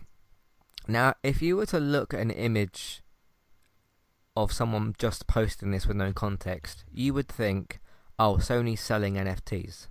Because that's what people started saying online. It's like, oh, Sony's trying to sell NFTs. The fundamental difference between what this looks like it's going to be and what NFTs are is this is collectibles that you earn through doing things. NFTs are very, very, very, very expensive things that you buy that are not worth anything. Because um, in an out of context scenario, if somebody mentioned what this is and showed you an image, you would be rightfully mistaken to think like, okay, Sony looks like they're selling NFTs, but that's not how it came across to me. It's NFT like, but if this is like, uh, it's called loyalty program, they didn't mention anything about spending money on this. That that never, that she didn't mention like pricing or subscription or she, she didn't mention anything like that. Uh, granted, she didn't give a ton of details, but still. Um, so if this is like, I don't know, some sort of trophy thing, or you do certain things in games and you earn them, or you play a game for a certain, I don't know what the requirements would be. Again, we have trophies that kind of already give you rewards for doing things in games, uh, certain specific things. But note the basic difference between this or at least what was described for this, and an NFT is you pay for NFTs and you seemingly don't pay for these. And when I say pay for NFTs, people pay like thirty thousand uh, dollars for like a picture of a whatever, um, or even even more than that. I've seen like ridiculous prices for NFTs. Which, just on the subject of NFTs, the discussions, the discussion and the kind of hype, if you want to call it that, seems to have died off just a little bit recently. I'm not noticing as much chatter about NFTs. They're still there. I still see chat about NFTs, but not as crazy as it was three a few months ago. I don't know if you've noticed the same, but um, what do you think of what Sony's doing here? I don't know. I mean, if it's something that you buy, you know, you spend money on, obviously, I'm not going to be a fan of that. I'm not a that fan of loot boxes. NFT, so. Yeah, I'm not a fan of NFTs. I'm not a fan of loot boxes that you have to buy. Um, if it's just like a fun thing, um, then that's cool. Because if you remember, back in the 360 era, Microsoft had a lot of um, avatar kit that you could get from unlockables mm-hmm. and achievements and things like that, and that, was cool. that just kind of that was faded into nothing. Even though technically it's still there, you can still edit your avatar, but it just does nothing. Yeah, it's not really anywhere on anything. So, um, I remember on the 360 dashboard that was cool. Like when you scrolled through your friends list on the dashboard, but you, it was you scroll left to right if anybody remembers that one, that mm-hmm. dashboard, and you could see like your your friends would be dressed up in like a I don't know Crash Bandicoot T-shirt or something, and they'd have like a skateboard, and they'd do a little animation. That was kind of fun, but now everything is just in lists. So, yeah, um, they had a lot of dashboards. Lists and didn't they, tiles. the 360 had a lot of uh, different dashboards. Mhm. So I miss the blade days. I understand keeping it clean with the with the Metro tile thing, but I do miss the blades. I only experienced that for a short time, and then it went, and then I just like got used to the, uh, up and down menus. Um 'cause I think when I got my 360, they just, I think it was for maybe for a few months they had the blades. They were good from what I remember. Um, Yeah, they were very functional. Yeah. So and now it's like squares and whatever. So, um, but yeah, we'll see. Again, if if these do not cost any money and you cannot buy them, they cannot be compared to NFTs. It's as simple as that. But if it starts saying like, "Hey, pay ten dollars for a the Ape Escape character that it showed," then that would be like, "Oh, Sony is kind of selling NFTs." So we'll see how this uh, how this works out. See how it works out. Um, then they showed off uh, Synduality is the latest game from Bandai Namco. Uh, Synduality has been announced for Bandai D- Namco. Bandai Namco, sorry. Uh, a third-person shooter featuring mechs and an art style of akin to Nier Automata. That's the game I thought of when this first came up. Albeit a little bit more colourful. Definitely a bit more colourful because Nier Automata is like dystopian future, um, which is quite cool. A trailer showed off the game and its action alongside a 2023 release window. I'm finding something quite funny with trailers now. Like we had a lot of presentations and stuff recently, right? Like we had the the Nintendo Direct and the State of Play and other things. Everybody's just dumping 2023 on their games now. Uh, I mean, I'm not expecting anything that gets announced now to come out in 2022 because we're late September. But um, yeah, not not everything that you see for 2023 is actually going to come out in 2023. So, uh, but it's just a way for them to say it's coming out soon, I suppose. Um, I actually did play and, from what I understand, kind of finished Nier Automata. It had like two sides to it, which was that you play the story through as A, was it? And then there was a B character. I can't. They had like It was very confusing. I don't remember yeah, it, but apparently it was like uh, a recurring loop yeah, of some kind. So Yeah. I basically I did the I did the first loop as the main female character. Um, they had like letters as their names, but I can't remember what they were. B something and whatever else. Um, BT or something like that. Uh, I played the um first run through the story with her, and then the game got me to play as the guy, and apparently it was like the same thing but a different perspective. And I was like, oh, so I've kind of finished the game. Um, Nier Automata is a great game once you get used to the mechanics and things like that. Um, yeah, it looks a bit more colourful, a bit more fun, and that type of stuff. It might be good. Um, the problem is for those that have played Nier Automata like myself, you're probably going to be thinking of that game the whole time. I don't know. Um, it it looked good. I'll pin that as one that I'm kind of interested in, uh, just because it does have similarities to Nier Automata. Um, did you ever play that game, Nier Automata? no, I never really held any interest for me. Okay, okay. It's got that like dystopian future stuff, which I thought was kind of cool. So, uh, how about this game doing anything for you? No, not really. Nope, nope. Uh, so that's one that's coming out from them. Uh, almost finished with this. Project Eve, renamed as Stellar Blade, coming next year. Project Eve, the extremely shiny-looking action game uh, shown off last year from Korean studio Shift Up, has re-emerged as Stellar Blade. The f- trailer showed off a mix of gameplay and cinematics, giving players um, a look at the game's futuristic setting and story. Do I remember what this one was? I don't think this was one that I looked at and was interested in. Um, this is the only one from the list that I can't specifically remember what it was.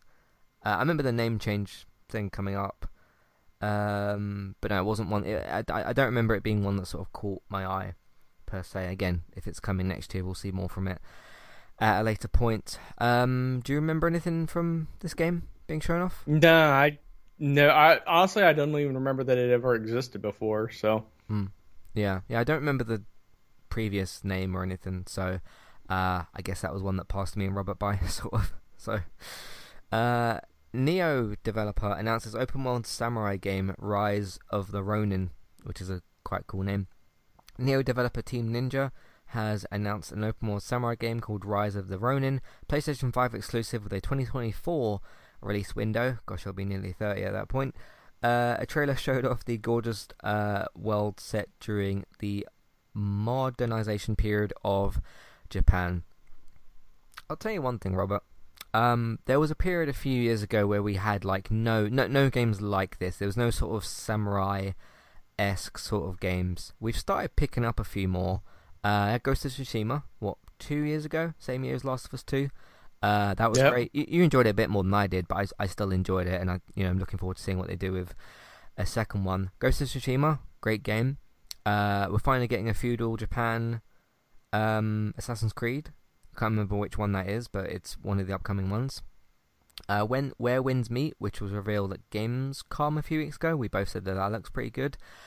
Uh, and there's this one as well, uh, Project, um, not Project, sorry, um, Rise of the Ronin, which looks good. I'm liking getting more games from this type of genre. I think there's a lot of potential. I think you've got a lot of fun game opportunities. I mean, I mean, when you have a character, again, could be different for different characters. When you got a character who's got a sword and things like throwing knives or throwing stars, you know, that, that sort of equipment, and you can climb or wall run or jump around. You've you've got opportunities for some really good gameplay and getting and you know, given the fact we're getting further into this PS5 Series X generation, hopefully these games will just get better and better. Um, and it might become a point where these games are maybe competing with each other, like Ghost of Tsushima 2 might come out, this might come out, new Assassin's Creed might come out. Um, as long as they're all good, then we can just kind of enjoy this uh, genre of games. Because the only kind of thing we had before this was uh, Ninja Gaiden, kind of. hmm Um, it's been, it's been a while since we've had a lot of games from that type of genre. Uh, but what do you think of this game, and what do you think of the uh, genre itself at the moment? Well, it, it definitely caught my attention. Mhm. Uh, the thing is, is I don't have a PlayStation Five, That's um, true. and so I don't know if it'll prompt me enough to buy one because I don't really. I mean, I have a PlayStation 4, but I almost never use it. I turn it on once a month to do the monthly updates, um, and that's about it, really. Yeah. Uh, it's just there's nothing wrong with it. It's just almost all the games that I play are on my Xbox or my PC. I ha still have the Game Pass from when I did the the conversion to the Ultimate um, with my Gold, so I Mhm. get a lot of games that I can play for free. The pricing for the, their new PS Plus or whatever they're calling it now just doesn't really feel like it's worth spending the money on that. So Yeah, yeah. Fair enough. Uh, but yeah, a new game from Team Ninja, which is called Rise of the Ronin, which is quite a good name. Then they finished on God of War Ragnarok. Um, it's got a new trailer and a. Before anybody asks me, no, I'm not getting this DualSense controller. I just simply don't want or need it for anything really, and it's not going to have the back paddles like I mentioned that I want that. So there's there's no reason for me to get this controller. Basically, it looks nice, looks nice, but I don't really need it or want it. Um, God of War, God of War Ragnarok, uh, November 9th, something like that, um, is coming out. I'm looking forward to this game. Uh, it's coming out in a couple of months. The trailer looked good. The controller looked good. Um, says here PlayStation's State of Play closed with a God of War trailer, Ragnarok trailer that showed off new gameplay and cinematics. It kind of showed off the gameplay, uh, alongside a limited edition DualSense controller that will be released alongside the game, which I'm sure a few people will buy. I want to see, and there's no reason they can't show this. I would like to see a 10 to 15 minute uncut gameplay demo, just so I can, because with all the trailers and things that they've shown off for God of War, and they showed like a one minute thing the other day, which was from Game Informer and all that. It's too. I'm not able to get a from the gameplay that's shown and how it's been shown. I've not been able to get a clear idea of like, okay, there's new stuff you're kind of showing, and there's like some new mechanics, but show me them a bit more. Um, that kind of thing.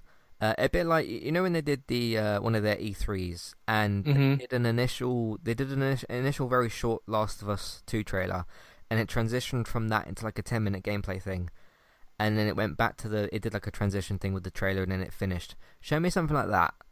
Um like when they when they did that E3 and they showed off what was it Spider-Man Ghost of Tsushima uh Death Stranding and they showed off Last of Us. I just want to see, and we're only like two months out from release from this game, so just just show me a ten minute gameplay trailer where I can actually look, have an actual proper look at like animations and frame rates and the AI and new new gameplay mechanics and things like that. Because the st- the st- the what they've shown off so far is a bunch of story trailers, and they look good. This game looks like it's going to be another God of War. I'm not expecting to be blown away by the story or the characters and stuff because um it won't I don't think it'll be emotionally as like deep as what people are kind of expecting. God of War's not really been like that. God of War is basically a big fun you know splashy set pieces, which is it's good at doing that. But I don't really need like more story trailers or more sort of like where are the characters at and that sort of thing. I'm more interested in like okay when I'm doing these big gameplay set pieces and I've got loads of enemies and big like trolls around me or, whatever.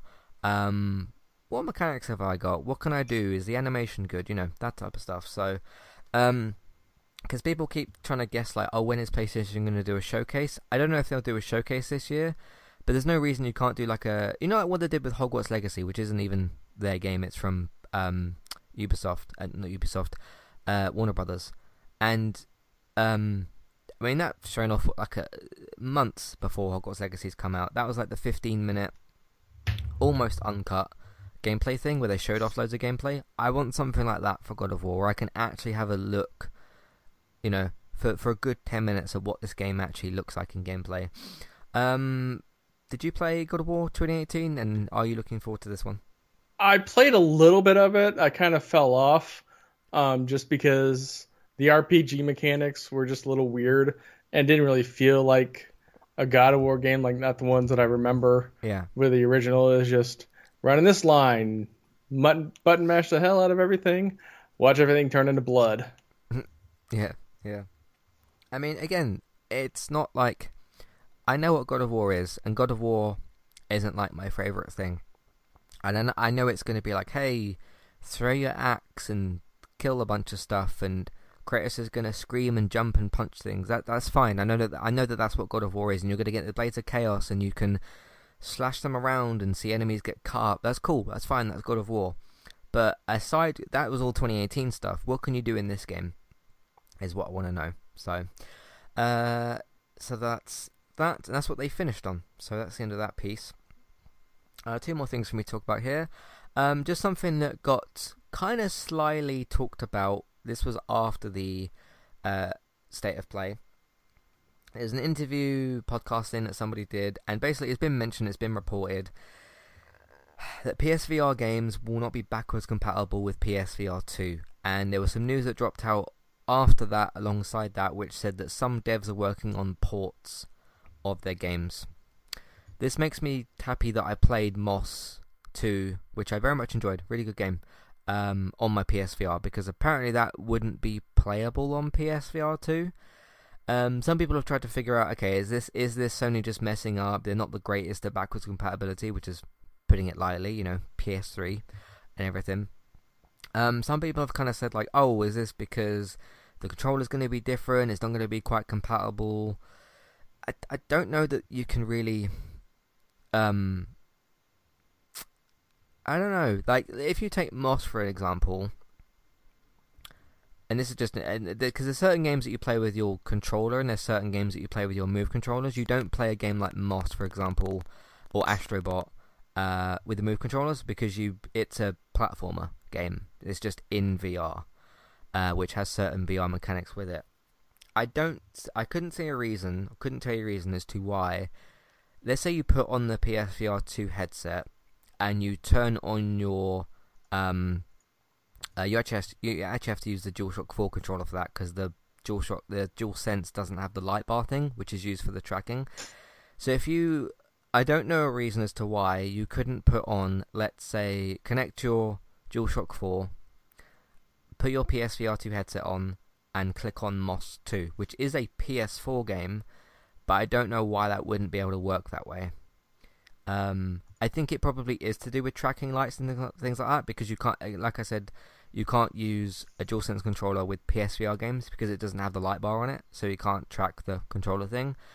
Um, so yeah, I, I, I don't know, I don't know what to say about that. It's disappointing and it's kind of strange. Um, you can though if if you are already somebody that plays PSVR games like myself, and you still have kept your DualShock 4, which you shouldn't really get rid of, rid of hardware and all that type of stuff, um, there's no reason you can't still buy a PSVR 2, keep your PSVR, and then if you want to go and play the PSVR 1 games, just plug in your headset. Um, which because my um, what's called the processing unit thing, which you plug your PSVR headset into. I, I connected it to my PS5 because it also has like the light on when something's downloading or something's uploading. Um, so I, I, I literally kept the box in the exact same position. I think it's just a HDMI cable you unplug and you you plug back in because the HDMI cable that I had for my PS4, I took that out, put it straight into my PS5, and everything just worked. Um, like the processor box functions the exact same way. I know that the PSVR 2 probably won't plug into that. I think it's got one wire which you just use through USB. There, there probably is. There's, there's ways around this. I think. I mean, this isn't the greatest thing. There is probably ways around it. Um, if you keep, if you just keep your old stuff, is what I'm trying to say. You can still use your old stuff with your PS5. You just won't be able to play seemingly PSVR games if you've got your PSVR 2 headset switched on. So just swap out the new one and put in the old one. I know it's not the most convenient thing and there's wires and all that type of stuff, but you it, it does work. You just have to unplug stuff, some stuff, and plug certain new stuff in. Um, what do you make of that news anyway? It's not the greatest thing, but it's not the greatest, but it's also not surprising. Mm-hmm. Whenever you get that much of a technology change, um, you know, it's probably not going to be compatible. There might be more and or different buttons on the hand devices. Yeah. Um, so that wouldn't have a direct translation. There might be uh, like processing power to where it was just not working well. Um, there's a lot of reasons why that wouldn't come over. This isn't just software mm-hmm. going from one console to another console. This is extended extra hardware devices to interact with it. Yeah, yeah. So, um, as I said, like I know some people might have just like might plan to just store their PSVR stuff away when they get their PSVR two. Again, people have different amounts of space and all that type of stuff. Um, some people might want to trade in their VR thing for the VR two, which also is understandable. Um, but all I, I, I mean, I don't even think I took the because obviously I got a new HDMI cable when I got my PS5. I don't even remember taking it out of the box because my PS5 is in the same place my PS4 was in. I literally just unplugged my 4. Um, I had to get the uh, free adapter for, for VR, which was which was fine to do. You don't have to pay for that. You just use the serial number and everything. Um, I took out the plug thing, put the PS5 plug in, plugged that in the back, put my the the, the HDMI wire was in the exact same place. I just plugged pl- unplugged it, plugged it in the thing, and it all just worked. so, uh, which is good. Um, what I was saying, by the way, some people might not be sure about what I said with the processor box. Um, so it's got a blue light and a red light on it. Um, if your PS5 is in rest mode and you're, let's say you're uploading a clip, to, like I like to do the game clips and stuff, if you put those on YouTube, or if you've got a game that's downloading or something that's updating, your PS5, if you leave it in rest mode, um, will be on the yellow light and the processor unit will be on blue. Now, what's interesting is let let's say you're downloading a game or something like that, right? Or you're you're installing a disc-based game, and you think, okay, I'm gonna let that install, or watch some TV or whatever. Like you switch to something else. You'll know when it's downloaded because that light will simply go from blue to red. It's quite it's quite useful. It's quite I don't see a lot of people sort of mention that you can do that. Um, and you could sort of think, oh, the game's ready. Once I finish this episode or this film or whatever, you go from that, and then you you um, know that your game's installed. So I, I find that quite useful as well. So uh, that's the PSVR stuff. It's not the greatest thing. I will still keep my DualShock 4. I will still keep my PSVR. So if those situations do come up, like when I'm playing Moss Book 2, or if I need to use a tracking light for whatever, I will have my stuff just there. I just need to keep it charged, of course. So there we go. Uh, let's move on from that and talk about uh, FIFA 23, which is coming out, uh, which isn't a game I'm planning on getting at launch because I'm still playing FIFA 22. Um, they released some of the player ratings, which is always good fun. they've got the top 23 players listed here. Um, let's go from worst to best. Actually, I was going to do best to well, saying worst. The, the lowest rated player here is an 88. Uh, the highest rating that you can be on the game is a 99. Uh, so I'm to go from. I was to go from one to 23, so from best to worst, but I'm to go from lowest to highest. And then I'll give some. I don't. I don't have thoughts on every single player here, but I'll just uh, give them a run through. Uh, so Marquinhos is the 23rd highest rated player. He plays for PSG. I believe he's French, I think. Uh, he's rated 88. Sounds about right. Uh, Toni Kroos um, is a Real Madrid player, probably one of the best midfielders in the world at the moment. Just came off the back of winning the Champions League with Real Madrid uh, with their really, really good midfield. Uh, he's rated 88. I'd probably put Kroos in the 90s um, for rating. He's good at certain things and not so great at other things. He's a bit on the slower side as a player, but for a midfielder, he's passing, shooting, especially his shooting. He's really, really good at shooting. So I would possibly put Kroos a little bit higher. Again, these are going to change as things change in the game. So these are just the base game ratings at the moment. Erling Haaland for Manchester City. This was before he scored 11 goals in 7 games. So obviously he's going to be a bit higher rated at some point. Erling Haaland, who some people have nicknamed a cheat code because he literally feels like a cheat code for Man City at the moment because he's scoring so many goals. He's scoring some ridiculous goals as well. Like he scored some sort of like aerial scissor kick thing the other day. It was really good. So he's rated 88. Again, I think that's a little bit too low. I think he should at least be in the 90s. Uh, Jan Oblak, um, who me and Dad have got on our FIFA career mode for 22. He's really, really good at um, jumping for the ball for like crosses and stuff. So he's rated 89. He plays for Atletico Madrid. That sounds about right. N'Golo Kante, who's getting a bit older, uh, plays for Chelsea. He's a French player, still one of the best midfielders in the world. He's an 89. I'd say that's about right. Ederson uh, plays for Manchester City. Is an 89. Few people have moaned at him about his positional awareness. Maybe that's why he's not rated as highly, but still one of the better keepers out there. Harry Kane, probably the most, at the moment, the most overrated English footballer. There's two overrated English footballers at the moment, which are Jack Grealish and Harry Kane. Um, 89, I think that's too high for Harry Kane. Um, he can tend to go missing in bigger games um, where other players tend to score or whatever. He's still a good player, I just think he's a bit overrated, but he's rated 89. Um, Alisson plays for Liverpool, is rated 89. Um, I don't hear a lot of sort of complaints about him or whatever, so he's quite good. Casemiro, who used to play for Real Madrid in that Real Madrid midfield, plays for Manchester United now, which is really, really good. 89. Um, sounds about right. He's one of the he's one of the best in the world in his position, which is defensive midfield. So he's really good. Uh, Joshua Kimmich is rated 89. He plays for Bayern Munich. I think that's a little bit high. Maybe he's quite a good midfielder, but maybe a little bit high. Sadio Mane, who went from Liverpool to Bayern Munich. I still don't really know why, but that's what he did. Rated 89. I think he's a very, very, very good player. Uh, so that lines up well for me. Uh, Heung-min Son, um, who is Korean, I think. Really, really, really good player. Plays for Tottenham. He's an 89. I think that's about right for him. Neymar Jr. Um, just for all players in the world, I would say he's probably the most overrated and definitely the most overpriced. He cost PSG 200 million uh, transfer from Barcelona, which they've not even paid all that money back yet. But um, he tends to dive and cheat quite a lot. I don't know if that's one of his traits in the game or something, but he, he, he's a bit on the uh, cheating side.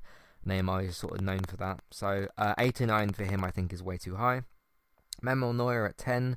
Uh, very good goalkeeper, very solid goalkeeper all around. He's rated 90. He plays for Bayern Munich. Thibaut Courtois, uh, who used to play for Chelsea, very, very good goalkeeper. Um, played very, very well in Real Madrid's Champions League final a few months ago against Liverpool. Stopped a lot and I mean a lot of shots. So he's rated 90, um, probably one of the better goalkeepers in the world. So I agree with that. Uh, then we've got Cristiano Ronaldo. We're now to the top eight. Cristiano Ronaldo rated as a 90. I don't imagine that's going to be for his pace. Obviously, I watch him play, you know, week in, week out, sometimes twice a week. Still a very, very good player. Um, not on the quickest side, but he is now 37 years old, so you don't expect him to be quick. Virgil van Dijk, who's been um, not good this year um, defensively. He is a Liverpool defender. He's rated a 90. Um, at the moment, I would notch him down to about an 85, and that's being generous. He's I don't know what's happened to him in the last couple of months. Uh, into the top five, Lionel Messi, uh, plays for PSG, used to play for Barcelona for a long time, rated 91. I imagine a lot of Messi's ratings going to be for things like curve, dribbling, sprint speed, finishing, things like that. Um, doesn't have a lot of sort of strength and that type of stuff, but a very agile player.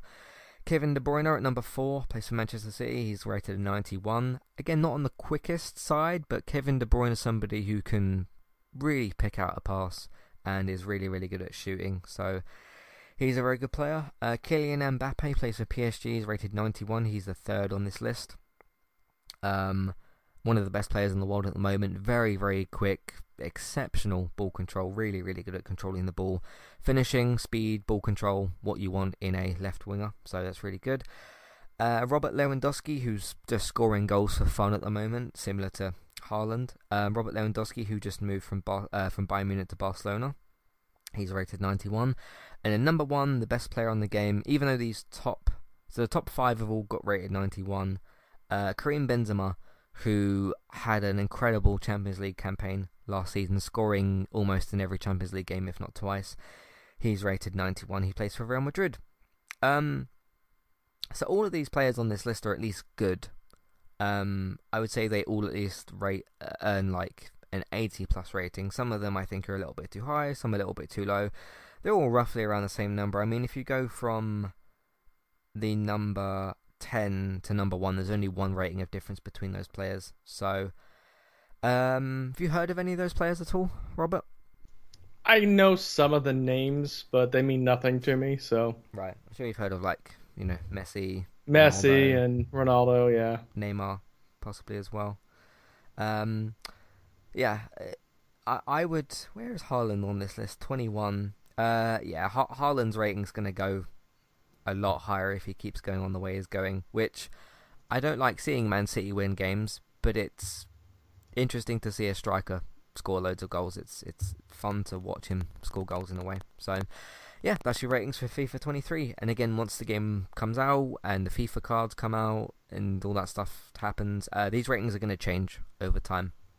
Uh, but that's the ratings for them at the moment. Of course, you can, if you don't think any of these players are rated high enough or too low and you want them in your career mode, you can just edit them anyway and uh, make them faster or taller or stronger, whatever you want to do. You can't make them any younger or older though, but you can change their rating if you want to do that. Uh, that's the FIFA 23 ratings for this year. So there we go. Anyway, uh, it's a long time on my stuff there, which is fine. Uh, Robert, what do you want to talk about this week? Uh, well, there's everybody, like literally everybody had an event this week, so there's way too much to go over um, in general, but we'll just cover the big ones. Obviously, Nintendo had its direct. Um, too much stuff to really go over. So I'm just going to kind of pick the two things that caught my attention the most. First is that we got the name for The Legend of Zelda 2, uh, Tears of the Kingdom, which is going to be a sequel to Breath of the Wild. Uh, we got a new Kirby game, uh, Kirby Returns to Dreamland Deluxe. And the other big one is that P- Pikmin 4 is going to be a thing. So that was a really, really popular game way mm-hmm. back mm-hmm. in the day. Yeah. So um, yeah, I was watching this. I watched the state of play as well. I didn't write anything down for it. Nothing particularly caught my eye. Um, seeing Breath of the Wild again was cool. Um, what did you say the new name was again? Tears, uh, Tears of, of, the Kingdom. Tears of the Kingdom. Um, don't know why you wouldn't just call. I don't know if there's any story reasons for that, or why you wouldn't just call it Breath of the Wild 2. But um, that is what it is. So it's still mm-hmm. a Zelda game, so it will still sell really, really well and do really well looking forward to that. I still think Breath of the Wild is the best game on the Switch. I really, really enjoyed that game. I'm looking forward to the new one. Um, no gameplay stuff yet, but obviously it's too early for that. And if they're not ready to show off the gameplay, then they're not, which is fine. Um, so there's that. There is a lot of because uh, I, I watched this like on demand, so I did skip over quite a few things. There's a lot of games that Nintendo are doing that are just simply not my cup of tea. They're simply not in my Wheelhouse, which again is totally fine. There's going to be fans of those games out there. Um, I don't know. It it still feels. It's kind of always felt like, and still feels like Nintendo is really quite reliant on their first party, which you know you've got Mario, which you know is not a bad character to lean on, and Zelda and Link and all those other characters and Kirby and Donkey Kong. Uh, so they've got a great library of characters, but I do find often the case that they, said like um, It Takes Two, I think, is going to be like on Switch. It's either a coincidence or something else, but a lot of the time when when they announce third party games that are going to be on Switch, like when they said The Witcher is going to be on Switch and those sorts of things, I'm like, oh, already played it. But that's just coincidence because I happen to have played that game at the point I did before they announced that that game's going to be on Switch. Um, because yeah, I mean, third party support this generation for Nintendo has been a lot, lot better than. I mean, it couldn't have been any worse on the Wii U. Let's be honest. Um, so their third party support's gotten a lot, lot better. It just kind of keeps coming up that it's great that they're announcing these games. Like It Takes Two, I'm sure it will be a great game for Switch. Um, but I've already played it, so I'm not gonna play it again. But if they announce a third party game at some point I haven't played, then I will be more curious. Um, and again, there's a lot of like Japanese stuff that got shown off here. None of which kind of really interested me. Again, it's not me hating those games. It's just they're, they're not what I'm kind of into. Uh, a lot of those like JRPG stuff. JRPGs is not really something I uh, am into playing. But I thought the presentation and stuff was good. It's just that the, the games particularly didn't uh, catch my eye as much as what they did before. So um, yeah, I didn't write anything down for this state of play. Uh, what do you think of what they showed? Yeah, I mean, it all looked really cool. Um, Yeah. Obviously, people that are huge uh, Breath of the Wild fans are losing their minds over the next game Mhm. being like officially named. Uh, I don't play my Switch as much as I kind of want to. It's just that I don't really have a game on there that draws me in to play it. So, Yeah. um, and I do own Breath of the Wild. It's just the the weapon degradation. I just I can't with that game.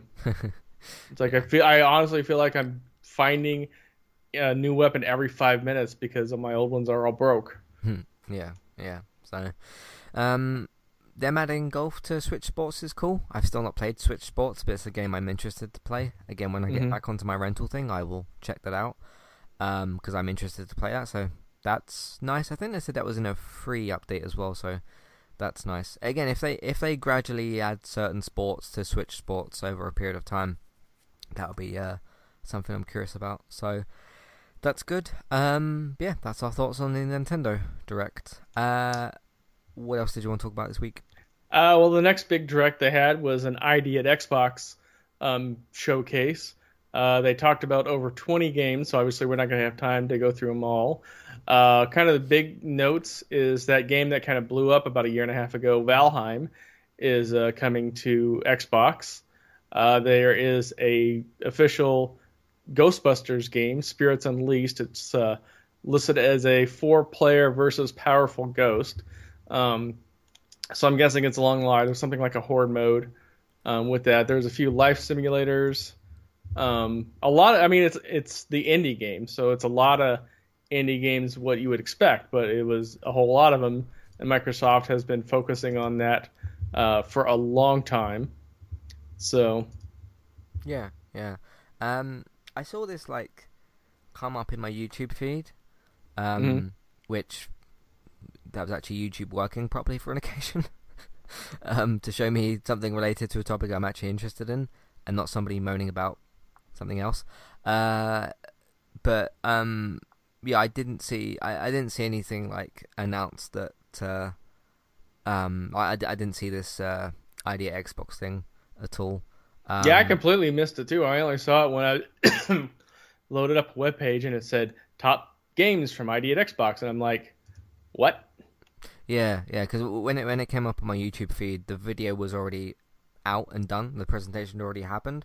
I'm Mhm. like, oh, I don't remember hearing about this. Like, because usually these companies say like, hey, state of play at this point, Nintendo Direct at this point, uh, and then everybody starts theorizing about you know seeing GTA Six or something.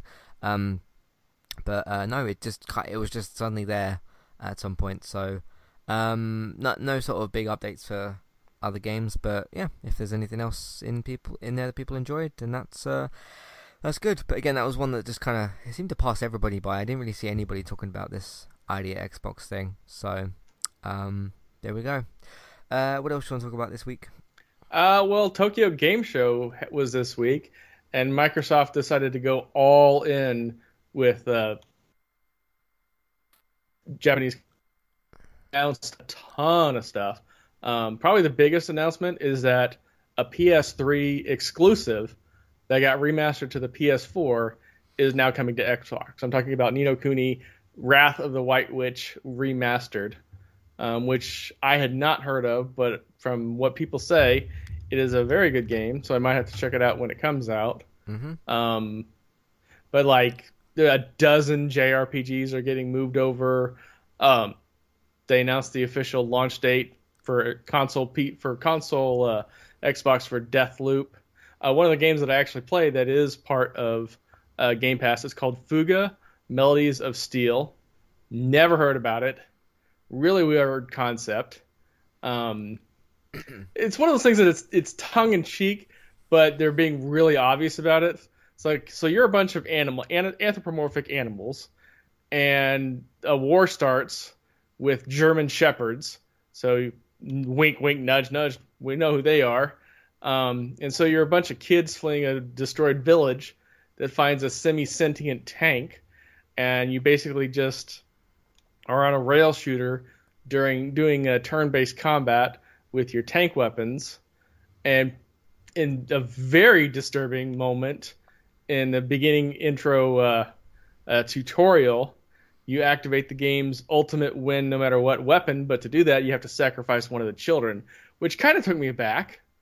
Um, and I mean that literally. It's like you literally have to send the child into their room to have their life, life essence absorbed to fire out your, your wind gun.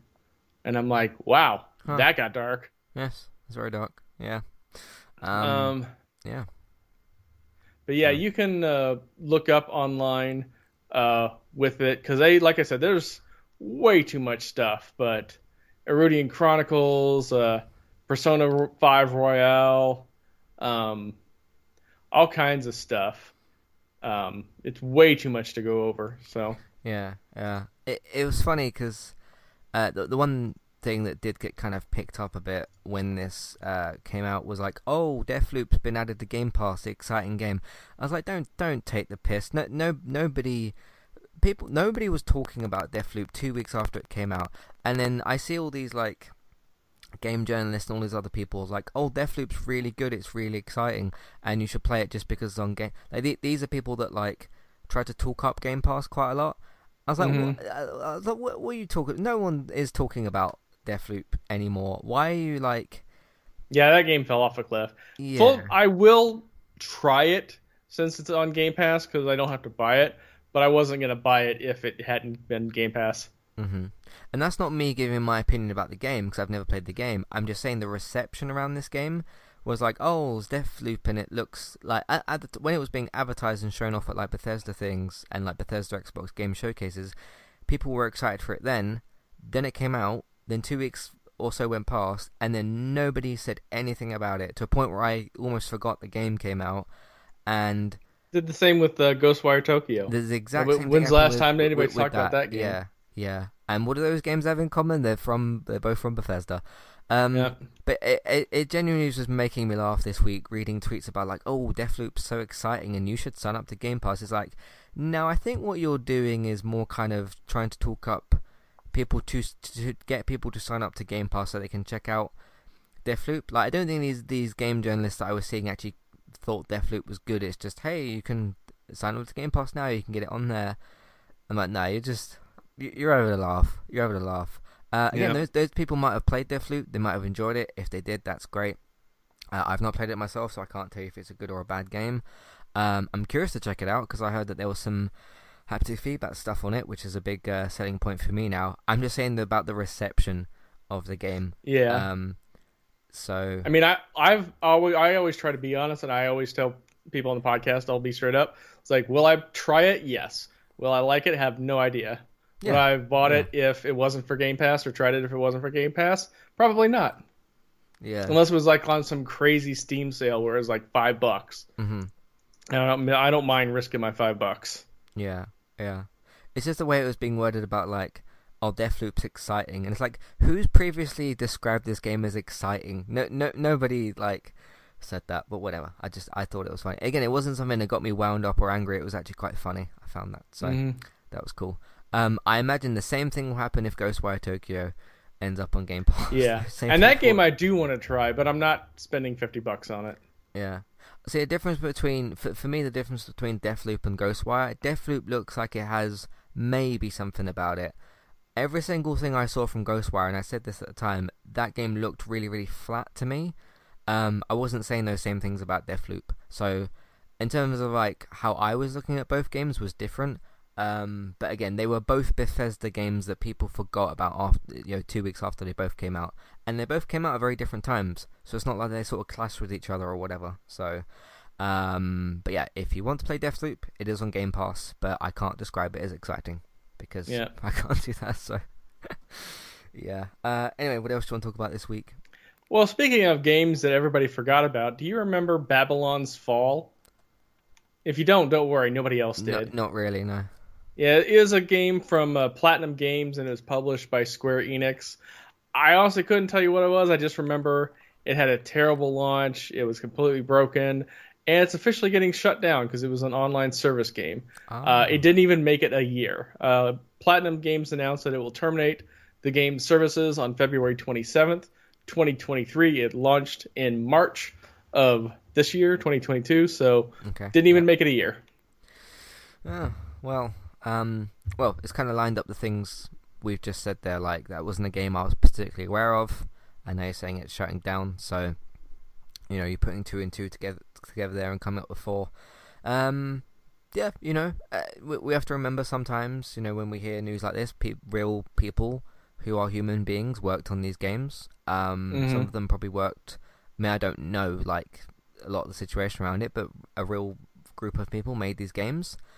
Um, there's probably parts of that dev team that, whether they would have anticipated that or not, is possibly still, you know, a bit disappointing for them because they did put their uh, time and effort into it.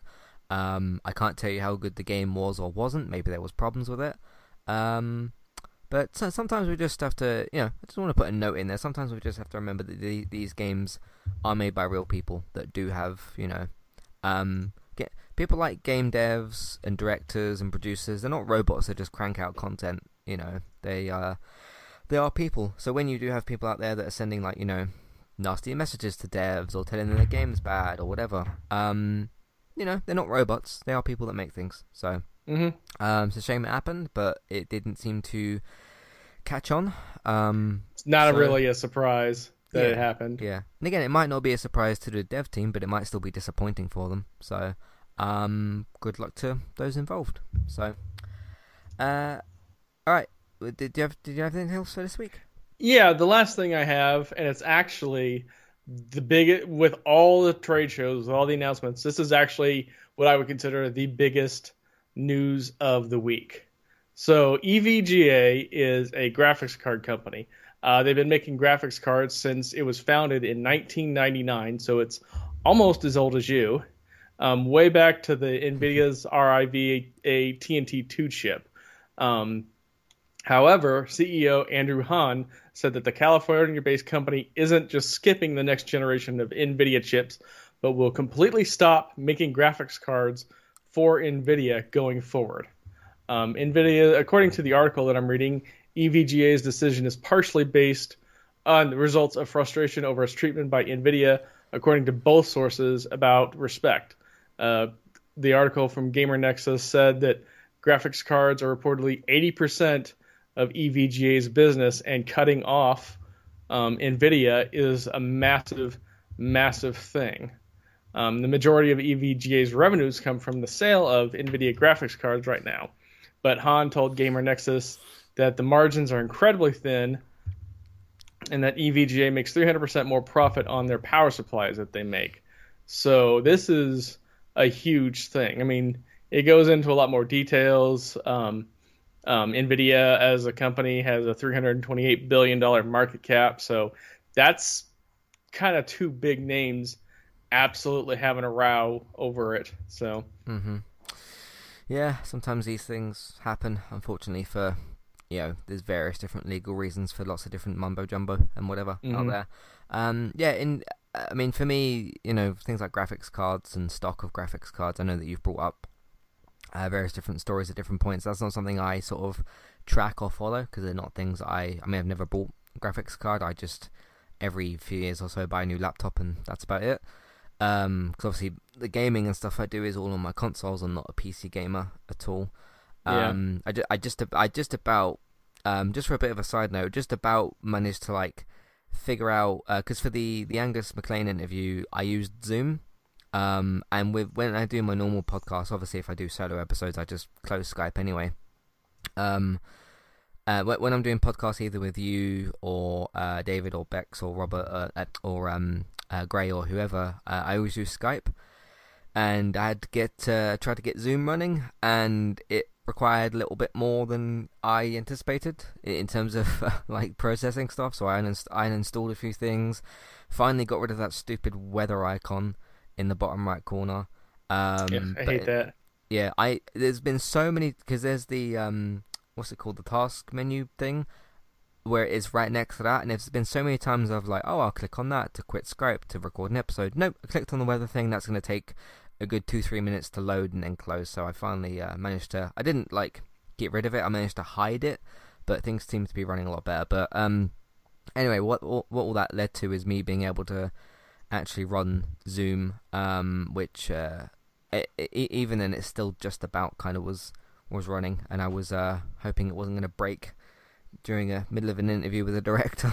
so that was a scary moment. But other than doing that, um, I don't really like pay attention to graphics card stuff. However, the other point I was going to make is I do hear the name Nvidia quite a few times. So yeah, that's very very surprising to me. Um, again, in terms of things I buy and use, it won't really be something that like I'll notice necessarily.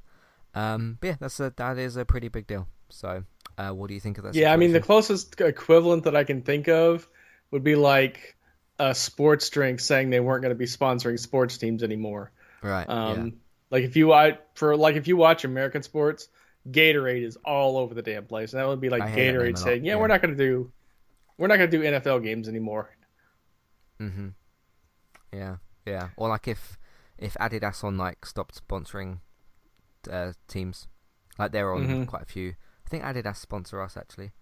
Actually, I have a Man United T-shirt on. Yeah, Adidas. Yeah, I should know that, but uh, yeah, they've been uh, sponsoring our kits for a while. So, um, yeah. yeah, that's all I got. So cool, cool. Uh, we'll finish off on three bits of uh, emails or feedback.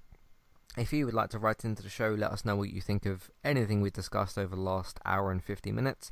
Uh, anything that you're playing, um, what are you playing at the moment? Let us know. What games are you looking forward to? What do you think of the news that we discussed? Or is there any news that we missed that you want to talk about? Any of that type of stuff. Uh, Harrison writes in, uh, sorry, before we get to Harrison's email, uh, Matthew at entertainmenttalk.org, Twitter eTalkUK, there's contact page and information in your show notes.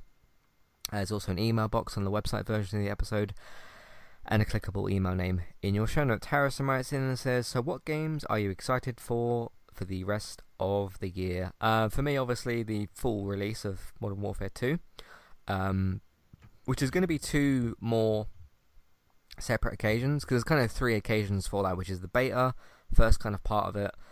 Uh, campaign is getting released a week early to people that pre-ordered, which is myself, uh, and then the actual multiplayer, which obviously I'll be spend- spending the bulk of the time uh, in that over the next two to three years. Uh, so I'm looking forward to that. Um, so even though I've played Modern Warfare 2, I'm still very much looking forward to the full release of the game. Um, still looking forward to platinuming Last of Us Part 1. I know I've played the game already, but um, haven't finished my time with it, so I'm still looking forward to that. Uh, kind of same games I mentioned before. You know, we've got um, Callisto Protocol coming out, Gotham Knights, which I'm curious about. Then you've got God of War uh, coming out as well.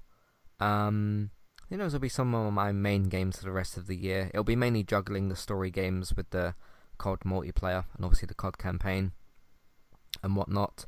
Um, then, if and when the occasion arises, the classic games through the PS Plus thing. So, like when they add Syphon Filter 2 or whatever they add over the coming months. Um, the PSP version of Toy Story 3, I suppose. So, some of those. Those aren't new games, but those are still things that are coming out soon. Um, but no, some of the others I was looking forward to, like Hogwarts Legacy's got delayed. Uh, what was the other one that got delayed recently? Um, Uh, they moved Starfield back, yeah, Starfield as well. but that at least so. yeah, those games. Um, Deliver Us the Moon, Deliver Us Mars, whichever one that is, that looks kind of cool. That got delayed as well. Um, but there's a bunch of games that have just been pushed to 2023. So those are some of the ones for me. How about you, Robert? Honestly, I can't think of a game that's coming out by the end of the year that I'm like super hyped for. I'm not that into Gotham Knights. I mean, it looks cool-ish, but it's not really a game I'd play. Um, I don't really have anything that's on my radar that's like, oh my gosh, I have to try this. Yeah. Yeah. So see how that goes. Uh, Ryan says, first time, long time. You're very welcome. Do you think Sony will ever attempt handheld gaming again? The Vita died an extremely slow and painful death. Um, yeah, that is the perfect way to describe that because the Vita is still kind of functional. You can still kind of buy games for it, but it's not really active. Um, it's in a weird sort of state. The Vita. Uh, it not not in the way that people want them to. I don't think that they'll make another Vita or another handheld. Um, their attempt with I can't even remember what the thing's called already. The controller thing you can attach to your phone. That's an interesting sort of like sidestep to that. Mhm. that that's not a new Vita or a new thing. That's just an accessory. Which that accessory looks like it looks pretty good, like functionally. It's not. It's just something that you attach to something that you've already got, um, which only works through remote play, which is only through Wi-Fi. So you've got you've got limitations there, but that's not really like an attempt at handheld gaming. That's just an additional accessory. Um, I don't think that they will. Um, I'm fine with that. Um, I'm fine with my handheld gaming being on Switch uh, on those like uh, rare occasions. Um, for me, I want them to just focus. I mean, PSVR clearly VR is a big investment going forward for Sony, which is something I'm really looking forward to. I've really, really enjoyed most of the games, probably 90% of the games I've played on PSVR. Um, obviously, Iron Man VR is a big highlight for me there. Uh, you've had like Blood and Truth, you've had uh, Moss, which I just really enjoyed, Moss 1 and Moss 2. Uh, got the Horizon game, which looks quite good. Uh, they're clearly putting, you know, they wouldn't have done a PSVR 2 if the first one wasn't a su- a success. Um, but I've really enjoyed. Like that's just a different dimension of gaming entirely, where you can do so many different things as well. So if they continue to support that, obviously, you know, release high quality AAA exclusives, which Sony is known for with the PS5. You've got God of War coming out. You've got obviously third party support. Uh, so I'm looking forward to those. I'm more kind of looking forward to when the cross gen releases stop happening and when we get what what I would call full PS5 games because even even with something like God of War that's going to be on PS4 so the development at some point would have been held back a little bit towards PS5 because they would have had to have made the game playable on PS4 um, there'll be different versions of those same games but you still have put development time into the PS4 version of that um, so I'm I'm more looking forward to like okay when are we going to get those full you know current gen exclusive games, and some of the, some of them we have already had. Like you've had Returnal, you have Ratchet and Clank, you've had Astrobot. Um, Last of Us Part One is is only a PS5 game. You can still play the same game on a different console, but uh, the the current game that they've got. So I, I'm more interested in those things. If they come out with a new handheld, that would be cool for that that audience. But I'm not really a part of that audience. Um, so to actually answer the question, I I don't think that they're going to. So Now, if Um, they do, they'll probably screw up like they always did with every iteration and make uh, um, proprietary data storage. that Honestly, stupid. that's what killed all their handhelds. yeah, it was, was-. You know, here here's a 32 meg data storage. It costs five times what any other 32 meg chip you can buy on the market is now. Buy our stuff. Yeah, yeah. Um, yeah, it was uh, not a smart idea. I remember when I first got my Vita and I was like, oh, this might be cool. And then I started, I was like, oh yeah, I need a memory card. How much are they? Oh dear. that was my, that was my uh, reaction to that. I, I looked up on like Amazon and eBay. I was like, oof, this thing is more expensive than what it should be. Um, Yeah. and I, I, I have like SD cards somewhere in this house. I was like, oh, I wonder if I can just Oh no, I can't put one of those in. Yeah, I do uh, digital photography. I probably have like nine different SD cards of Yeah. various sizes, depending on where I'm going, what I'm shooting, and how how many shots I think I'm going to take. Mm-hmm. Yeah. So You can buy those for damn near nothing now. It's like oh, go on. no, I just I said yeah. It's just it. You can buy them for next to nothing now. So it's it's just. I hope they don't. I don't think they will. So No, no. But hey, if resources are put into PS5 and PSVR 2, that's something I'll be happy with. So, uh, Vicky Rexton says, Hey Matt, um, really enjoyed your two hour Last of Us Part 1 video. Thank you. It's on YouTube for those of you that want to watch it. Uh, what do you think Naughty Dog does next? That's a poll podcast. Um, there's a lot of different, there- there's different options for them to do. Um, obviously Neil Druckmann's uh, the, I can't remember who the other co-president is, but Neil Druckmann's one of the co-presidents. Um, then you got like Matthew, I think his name is Illard, the one that just directed part two, uh, part one. Um, yeah, that's uh, that's uh, I mean, I'll give you an answer here, obviously, but that's that's a whole podcast. Like, I I did a podcast before talking about The Last of Us's specific future, um, which is still a relevant podcast because some a lot of that stuff's not happened yet. Um, in terms of Naughty Dogs, like outside of Last of Us, I would like them to go back and do something with Jak and Daxter. Um, that was a game that I, I could see why that game would be enjoyable for people. I just want like a better. Like I'm looking at Last of Us Part One and what that game's been able to do and how it's been able to improve The Last of Us, which is already a great game. And I looked at like the technology and stuff in The Last of Us Part One, and I thought, if you could do some of this stuff and kind of redo the Jak and Daxter games, I'll it, like if they do a remake or a remaster of the Jak and Daxter games, I'll take a look at them. Um, my one major complaint about Jak and Daxter is too slow. And maybe that's just me being used to Crash Bandicoot, where there's a, literally a run button and he moves pretty fast, and you know you got the fast platforming stuff. And granted, the design of Jak and Daxter is not nearly the same as Crash Bandicoot. Um, you've got like completely different worlds to navigate. He just moves too slow. He really does.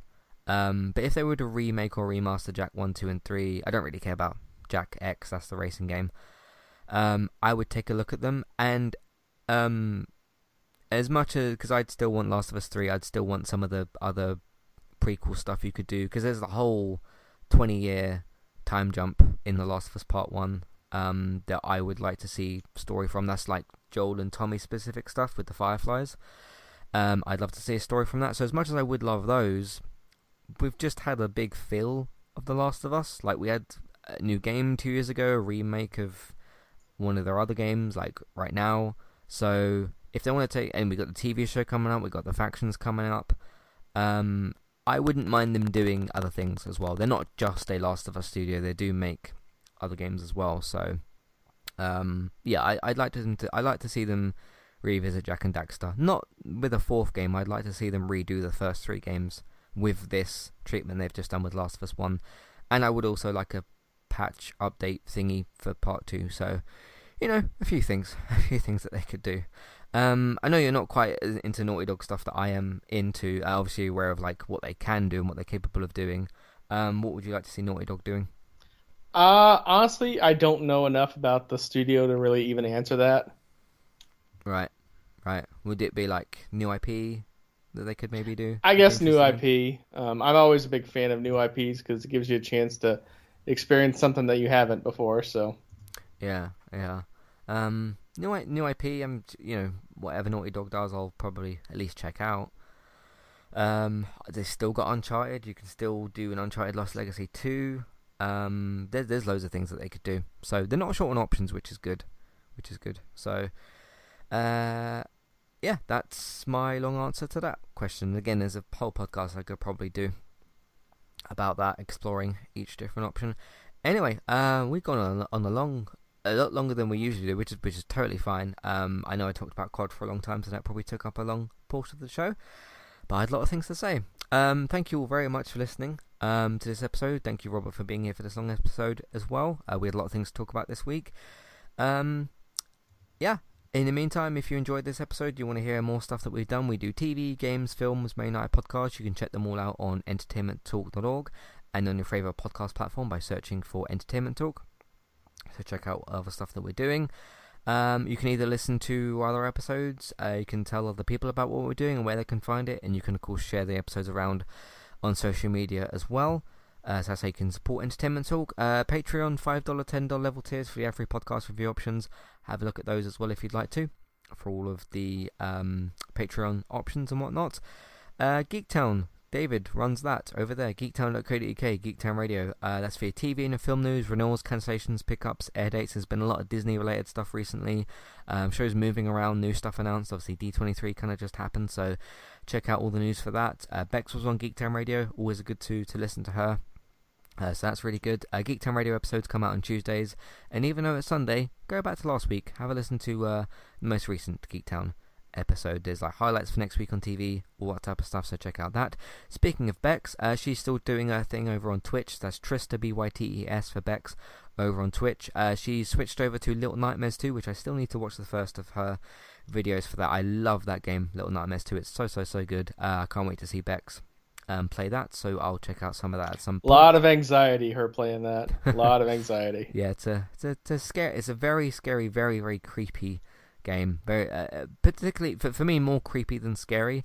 Um, if you want to see what I thought, by the way, of Little Nightmares 2, I did a review of that the year. I can't remember when that game came out. Um, and she still leaves year. the jump scare redeems in, so she's got nobody to blame for herself on that one. yeah, that's that's her own fault. She can turn that off, I think. So, um, but uh, hey, if it makes good fun content, then that's good. Uh, but hey, you can find Bex's good fun content over on Twitch, Trista B-Y-T-E-S, uh, for Little Nightmares 2. Um, classic games, retro streams, chat streams, all that good stuff for that. If you want to find me as well on Twitch, you can do so, eTalkUK, um, over there. You give me a follow over there, you can see my streams. Um, for the Last of Us video that um, Vicky mentioned, uh, you can find that over on YouTube, which is Entertainment Talk Plays. That's for the. I have a bunch of game clips to put up, both from Last of Us, Modern Warfare 2, um, I captured my first uh, Modern Warfare kill, so if you want to see that moment, and my first Modern Warfare death, because I thought, hey, if I'm going to capture the moment where I get my first kill, it's only fair I do the first death as well. So you can see that. Um, I haven't put that one up yet, but I will do so later.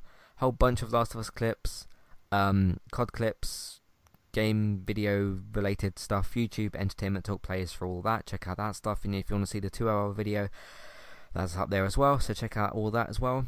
Um, and yeah, that's it. Thanks very much for listening, and we'll catch you next time. Goodbye. Goodbye.